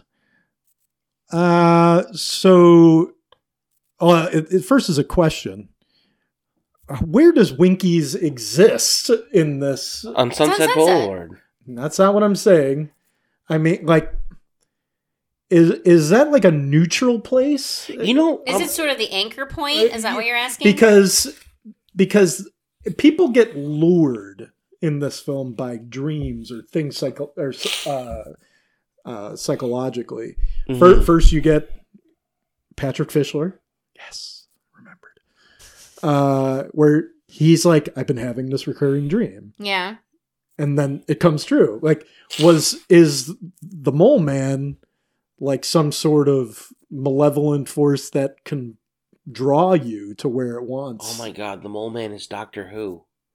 I don't know. I mean, I guess I see what you're saying, but I always just I just read it as Winkies is just it's that diner. It's it's the Hollywood diner in But I'm wondering, in Chicago. is it- it's you know. It, oh, what a crap hole! But it's great. It's a, yeah, it's but a la- Yeah. everyone it- everyone, knows everyone it. is drawn there, and there's I can't remember the name of the one in L.A., but there is one in L.A. that's super Yeah. famous that Nick and I went to. What's Yeah. the name of that place? I can't remember. It's uh, it's uh, in uh, Is it in the Valley? yeah, it's in the valley. It's uh, oh God, what's the name? It's on. It's not on Sep- Sepulveda, is it? I I honestly can't don't remember. but every every city just has that diner, and so that's the vibe that I got. That it was it's that diner. It is a meeting gathering place for everyone of See- all walks of life. Well, and that's the thing. Nothing happens in there, hmm but is it a is Well, it maybe is it a that's place that things get set into motion? Maybe that's why or- Mole Man is attracted to that place because that place attracts everyone. Uh, let's see here. Old man Doctor Who. So back He's got when a blue box that's bigger on the inside. I, I don't know what. I mean, he does. Oh, did anybody else notice? I'm not crazy, right? No, like you the are. shape of that key changed multiple times. Well, that key was also just fucking weird, but yes. but wasn't it and originally like it was a triangle hole in Yeah. the box, and it was a triangle. It didn't look key. like a regular house key It at looked one like point. a USB port at one point. It was a regular house key at least twice, which that key kept. I would- I didn't notice the ashtray in the masturbation scene, but I did notice the key. yeah, it was Yeah, right next I to the did too. ashtray. um, I don't know about that. Oh, also we saw Pink's in this movie, and Pink's is great. Nick is obsessed with pinks. It's good. It's a hot dog. I'm sure it's place. no hot dogs. It's not. Hey, if you have never been to Pink's, you can't say that. Anyway, I, Dave. I, I passed it. I didn't. I, but I'm Same. like, you know what? I'm in saw the menu. I was like, I'm this like, isn't hot I'm dogs. in LA. Uh, I think we why have am I to- going to go to a hot dog stand? I think we have to I live in Chicago. finish this podcast before Mm, Nick mm, mm, starts mm. drinking his own snot because he's getting real. Yeah, I'm sure the editing on this episode is going to be super fun. That's your fault. Uh, let's see. So this is bef- when uh, right at the end of the first half, before everything gets turned on its head. Rita is trying to tell Betty when they're at the house, like maybe we shouldn't, like maybe we shouldn't be looking for Diane. This might Yeah, be a, a bad I- idea. Yeah. and it did make me wonder: is that Betty's since Her All the- subconscious warning her. I Right. can see that. uh yeah we get the discomforting effect of the woman appearing oh yeah so the, with the double exposure it actually or with the it actually made them look like they were coming apart Ah. um rita's wig is betty's exact hair no uh diane makes herself the object of camilla's desire and even makes it okay in her mind by acting reluctant about it telling camilla she's in love with her is the only time she's honest Mm. uh when the, I, I wrote they hook up Yeah, they did. um yeah. and then Re- rita is called in her dream by the club this time which Silencio. which if the club is wh- the reason why the the box exi- is there well that brings in the mole man who owns the box presumably Why? I don't want to go He's down a the rabbit hole, man with but the why was bomb. Rita called by the club? Do we think maybe that's where Betty saw her for the first time? Betty Could be. Diane saw her I for the think first they time? I think they experienced that that club together before. Um but uh, when when Rita's called, she makes her one and only demand of Betty because, as you know, it's like Betty's in control of like everything, hmm Well, because Rita's lost. right? Well, yeah, exactly. You you make her in if this is her fantasy, of That's- course, make her helpless and, Yeah, and that's- utterly dependent. Well, and on you, her. you It's can't. such a masculine fantasy. well, it was written by David Lynch. I know that, but, But it's, also but it's- it is. It's also by making her helpless. There's no chance that she's going to stab you in the back. Yeah. Um, so the demand is to go to the club right then at two o'clock in the morning. Uh, there's a blue tint as they get into the club. The curtains, uh, you know, are red. It- it usually, in a Lynch pictures, sort of denotes some sort of gateway to another dimension. Um, this is all a recording meaning there is no changing the events that happened. Betty is the illusion as she begins to shake in a slightly blue strobe. Uh, the club is bathed in blue light. Rebecca Del Rio sings Orbison, and her dress blends right in with the curtain, Mm-hmm. which I don't think I noticed before. I'm like, she's the curtain. Um, and when she dies at the end, she is sort of sacrificed just to demonstrate that the show goes on. Uh, Betty's sad disgust as she feels her veil is about to be lifted. We don't see Betty when Rita opens the box. Camera zooms into the box, just as it did, as it did into the pillow. The real tenant is revealed, being Aunt Ruth, presumably, if that's her name Mhm. still. the blue key, Camilla's red scarf. Pull, uh, yeah. So there's the blue key there. Mhm. Camilla has the red scarf as she's pu- taking Diane to the. Um, so is there like a? Is it all breaking down now? Like, are, is ever is ever is are these things colliding in on themselves? I mean, it definitely seemed like, regardless of symbolism and this and that, it definitely seemed like a collapse and a reset yeah. of some sort. Yeah. Is the film a parable about the agonies and ecstasies in the pursuit of the Hollywood dream, complete with naivete and idealizing? It- It's hard to believe I'm stoned writing this, right? Mm. So, so yeah. prophetic. I'm definitely not picturing Charlie Day at that board with all the strings. I mean, that's how everyone watches a David Lynch movie. If you don't hate David Lynch, you watch it like that. And this is like just the, probably like the last 10 minutes where I, I don't even know if any of this makes sense. Okay. But I mean, the movie didn't make Yeah. sense, so. There is no Betty. She's Diane Selwyn's avatar in the fantasy. So yeah, so I also Mhm. thought, as Diane has such a low self opinion, uh, or is Betty the blonde woman at the party? But then I realized no, Betty's the waitress. hmm Uh, Camilla having amnesia is Diane's way of or, of having Camilla in this fantasy, but powerless, a blank slate, completely disassociated, and reliant entirely on Diane. Is the box a magical spell that doesn't change the story, only jumbles the participants? Homeless Winky had the box and it ba- bathed in red light, with the two old weirdos running around like Minnie Ash from Evil Dead. Yes. That also made me laugh. Yeah. And then the blue stro- strobing returns again, now f- the geezer's now full size, accosts Diane.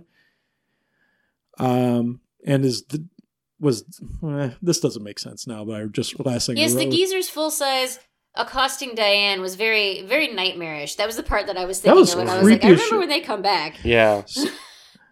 So e- either way, at the, at the end of the movie, And that was Diane's breaking point. a- and when she's convulsing or Mhm. whatever with in that it's that same strobing light so death of a dream death of her actual death uh, i mean or, was i was the death was death the consequence of her actions meaning like did she cr- somehow have some hand in creating this other reality and this is and wow like is this the price like i- i- for There are so many different ways that small things could have been added or changed to make this movie wild but cohesive. Yeah.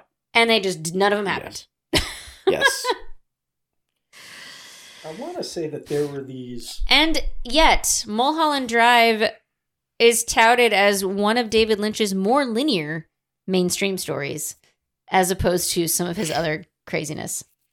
Like Eraserhead, for example. Uh, I I will obviously rather watch this uh, a billion times instead over Eraserhead because at least there is a narrative. It may not make much sense, but at least it's literally not just scenes filmed three years apart and, and don't really go together. Well, eh, yeah, this I have not seen Eraserhead, so I can't comment on that. Um, I will say that I might actually like just a fully nonsensical film of his better than anything that tries to make sense. Because yeah, if you can just watch it like a train wreck, like Right. you do Eraserhead, it's just like this isn't supposed to make sense. What am I watching? You might like Lost Highway then. I've seen Ah, bits yes, of Lost Lost, Highway. Highway. so I have this. It's great soundtrack. I mean, just the visual of the, the on the, the on the highway So like is wild. I think this might be a good way to, to end this. Uh, back when the DVD was originally released, uh, I think that was there was a something taken from like the European uh, marketing or something where they made David Lynch basically come like write clues. Okay, So I haven't looked at these since because like because I haven't owned that DVD since uh, probably 2005. They're like, all right, David Lynch, explain your work. He's like, I cannot. So all I'm, I'm I don't want to really get into this. I just want to see did we answer any of these? I don't know. Does any of this make any well, these are just clues, not really like but did we even address this? Uh number 1, there are 10. Pay particular attention to the beginning of the film, at least two clues are revealed. Uh The jitterbug contest. Yeah, that's. So yeah, the And jitterbug. who's Con- jitterbugging? uh, I don't know. I think the elderly couple's like demons or something. Like maybe she's in hell. Whatever. Maybe. I did not catch anyone or there being a noise. Do you remember a noise that sounds like somebody snorting cocaine? I did not notice that. But that would make some sense. I mean, on Hollywood, of course they were snorting. no, but I cocaine. mean for Diane in particular, who was- Yeah. No, I never noticed that. No. But there's Hmm. so many weird things going on. notice uh, number two. Notice appearances of the red lampshade. Okay.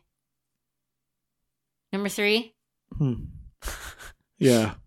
we can, Can- just go over this. Can you later. hear the title of the film that Adam Kesher is auditioning actresses for? Is it mentioned again? Maybe, but I don't remember. Yeah. It was the Sylvia North story. Okay. Not to be confused with the Peter check it. North story. Movie title Sylvia Plath. movie title is mentioned again by Diane at Adam's din- dinner party. Uh, she says that uh, Oh yeah, she does because she's like Camilla was the girl. Excellent, Yeah, yeah. she was excellent. They- He didn't think much of me, but Right. Camilla was great. so so much for that audition then. Guess so. Yeah. Uh, an accident is a terrible event. Notice the location of the accident. I think we've Mulholland definitely, Drive, Mulholland uh, Drive, Mulholland Drive, Mulholland Drive. Ah, here's here we go. Number five. Who gives a key and why? multiple people, and why I don't know. And also who gets it. So Well, Co- the first key that's given in God is actually Coco to Betty. correct. And then Oh, is this? Coco? and then the hitman turns one in to confirm that his the deal is done to Mhm. Diane. All right, gi- gives it to Diane. So well, they say dream world there, so who know? I, I'm not going too far into there. Number six, notice the robe, the ashtray, the coffee cup. Yeah. Okay. That that was all pretty. What is felt, realized, and gathered at the Club Silencio? Silencio. A lot of weird things. That was a fever dream. That scene. Oh, I actually wrote this. The dream is over. I wrote that in, Ah. somewhere in my notes, but that was kind of simple. Well, yeah, I told you that Yeah. obviously seemed like Well, a yeah. turning point. She started having a seizure, and weird things were happening. ah, number eight. Silencio. Did talent alone help Camilla? no, Yeah, I think that's. I think she was 100% into the casting couch. yeah.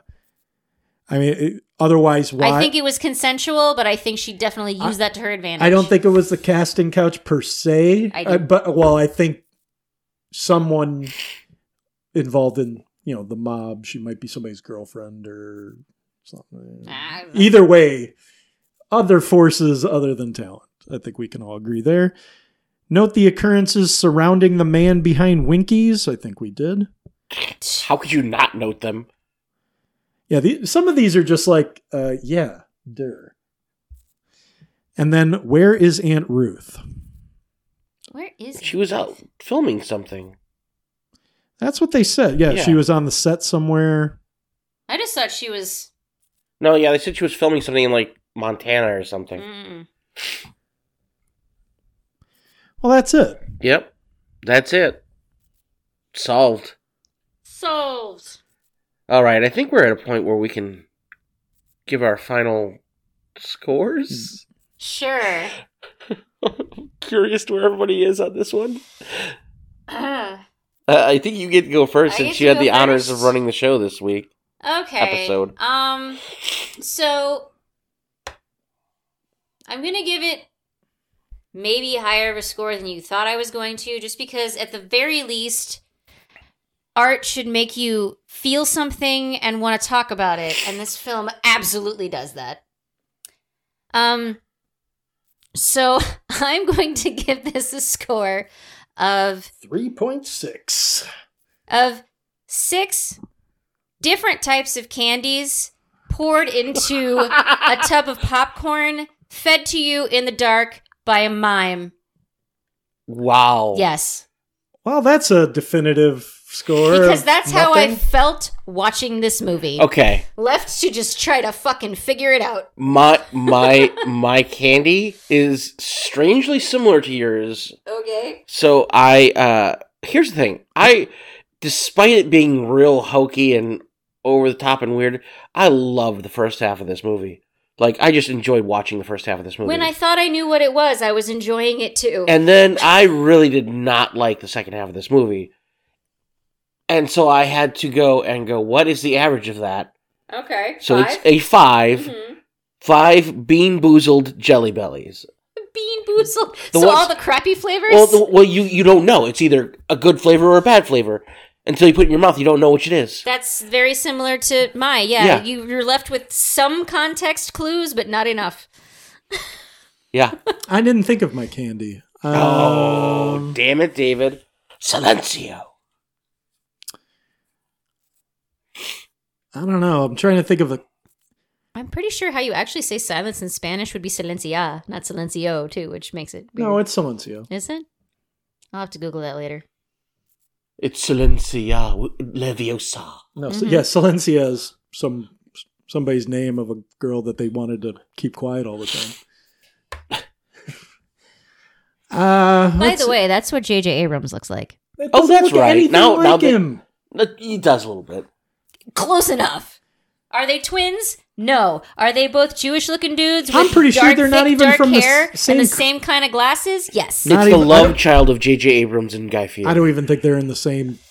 I don't even think they're they're from the same country. Just give us your score, Uh, dude. Doesn't matter. I'm- That's who he looked like to me.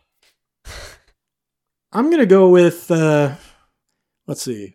I'm gonna go with everlasting gobstoppers, but the ones I actually thought about that. from Because it will never end and it keeps no, changing. mostly because I don't really know what the hell to expect. I considered- from moment to moment I considered I considered everlasting gobstoppers. I'm not gonna because lie. it's like a second I'm like, oh, tomato soup, and now it's like, oh, churro, what the fuck? Uh, Yep. You know, Yep. um, somehow dessert got thrown in. Oh, as that was the as gum. that wasn't the entree. gobstopper.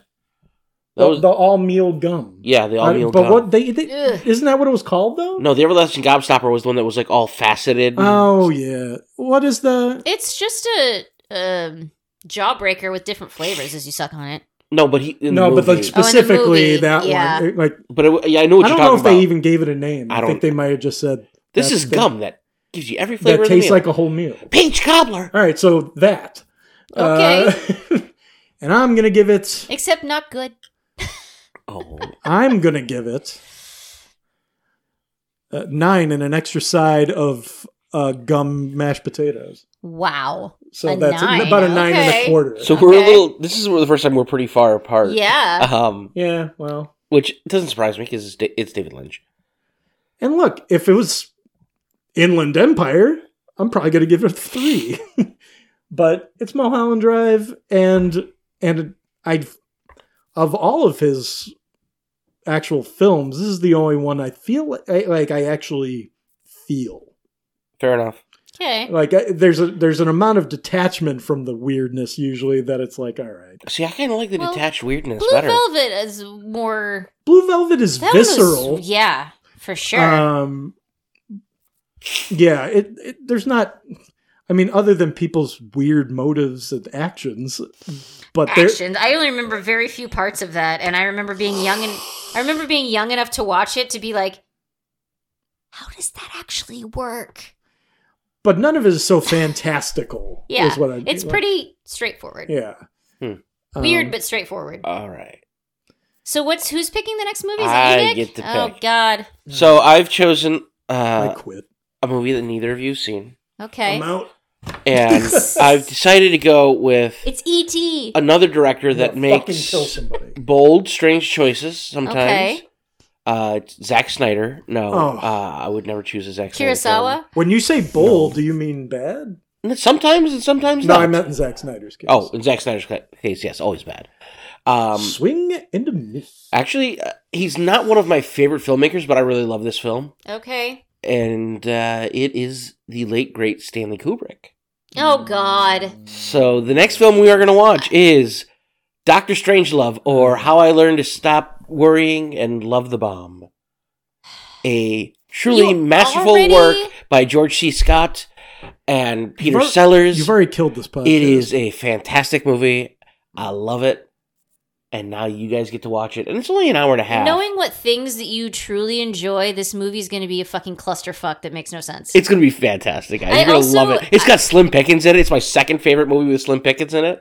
I I honestly I get and I still think that your first is way overrated. I You're get wrong David, about that. I get David Lynch and Stanley Kubrick mixed up a lot when I'm saying their names, and it's only because I know that they both are fucked in the head. Like their movies oh, they're make both no fucked in sense. the head. That's for sure. I have never really enjoyed Stanley Kubrick. Me neither. I this is the only one of his movies. The Shining? I like The Not a good Shining. movie. It's not. I like The it's Shining. Not, It's not. It's not great. It's not, not my great. favorite movie. This one though, this is and this doesn't have This is that gonna hurt. same. It's not quite as Kubricky as the other Kubrick movies that people think Okay. about. this is gonna hurt. I think I think you might like it. We'll see. I'll hold out hope for that. I mean, Uh, because George I- C. Scott is fantastic in this. I Not, love not me really the some reason George I C. watch Scott. anything. I haven't seen. I, I all I remember so of we're George doing C. Scott Doctor was Strangelove. or for the I, next or how I podcast. learned to stop worrying and love. The I'm Bomb. just calling it Doctor Strangelove because that's too many words, and I don't care. yeah, because otherwise I'm going to try and find another movie called How I Learned to Love the Atomic Bomb. Just watch Oppenheimer. Oh, I did. I love that. I I'm going to watch that soon because it's on Peacock now. Uh, Peacock. yeah, I don't want to sit through commercials. That movie's long enough. Fair I enough. think we watched it on Plex. All right. No, not yet. Well, so now you guys, the audience, know what we're listening to next. Uh, you can also message us and let us know uh, how how terribly wrong we are about all our takes on these movies, uh, as you will, or suggest other movies to us by emailing us at memoriamdevelopment at gmail.com or following our parent company, Memoriam Development, on Facebook or Instagram. Uh, but yeah, uh, also, you know, rate and review us on iTunes because then more than two people will listen to this show. Yay! Yeah. But yeah, next time, Doctor Strange Love. Bye. Oh.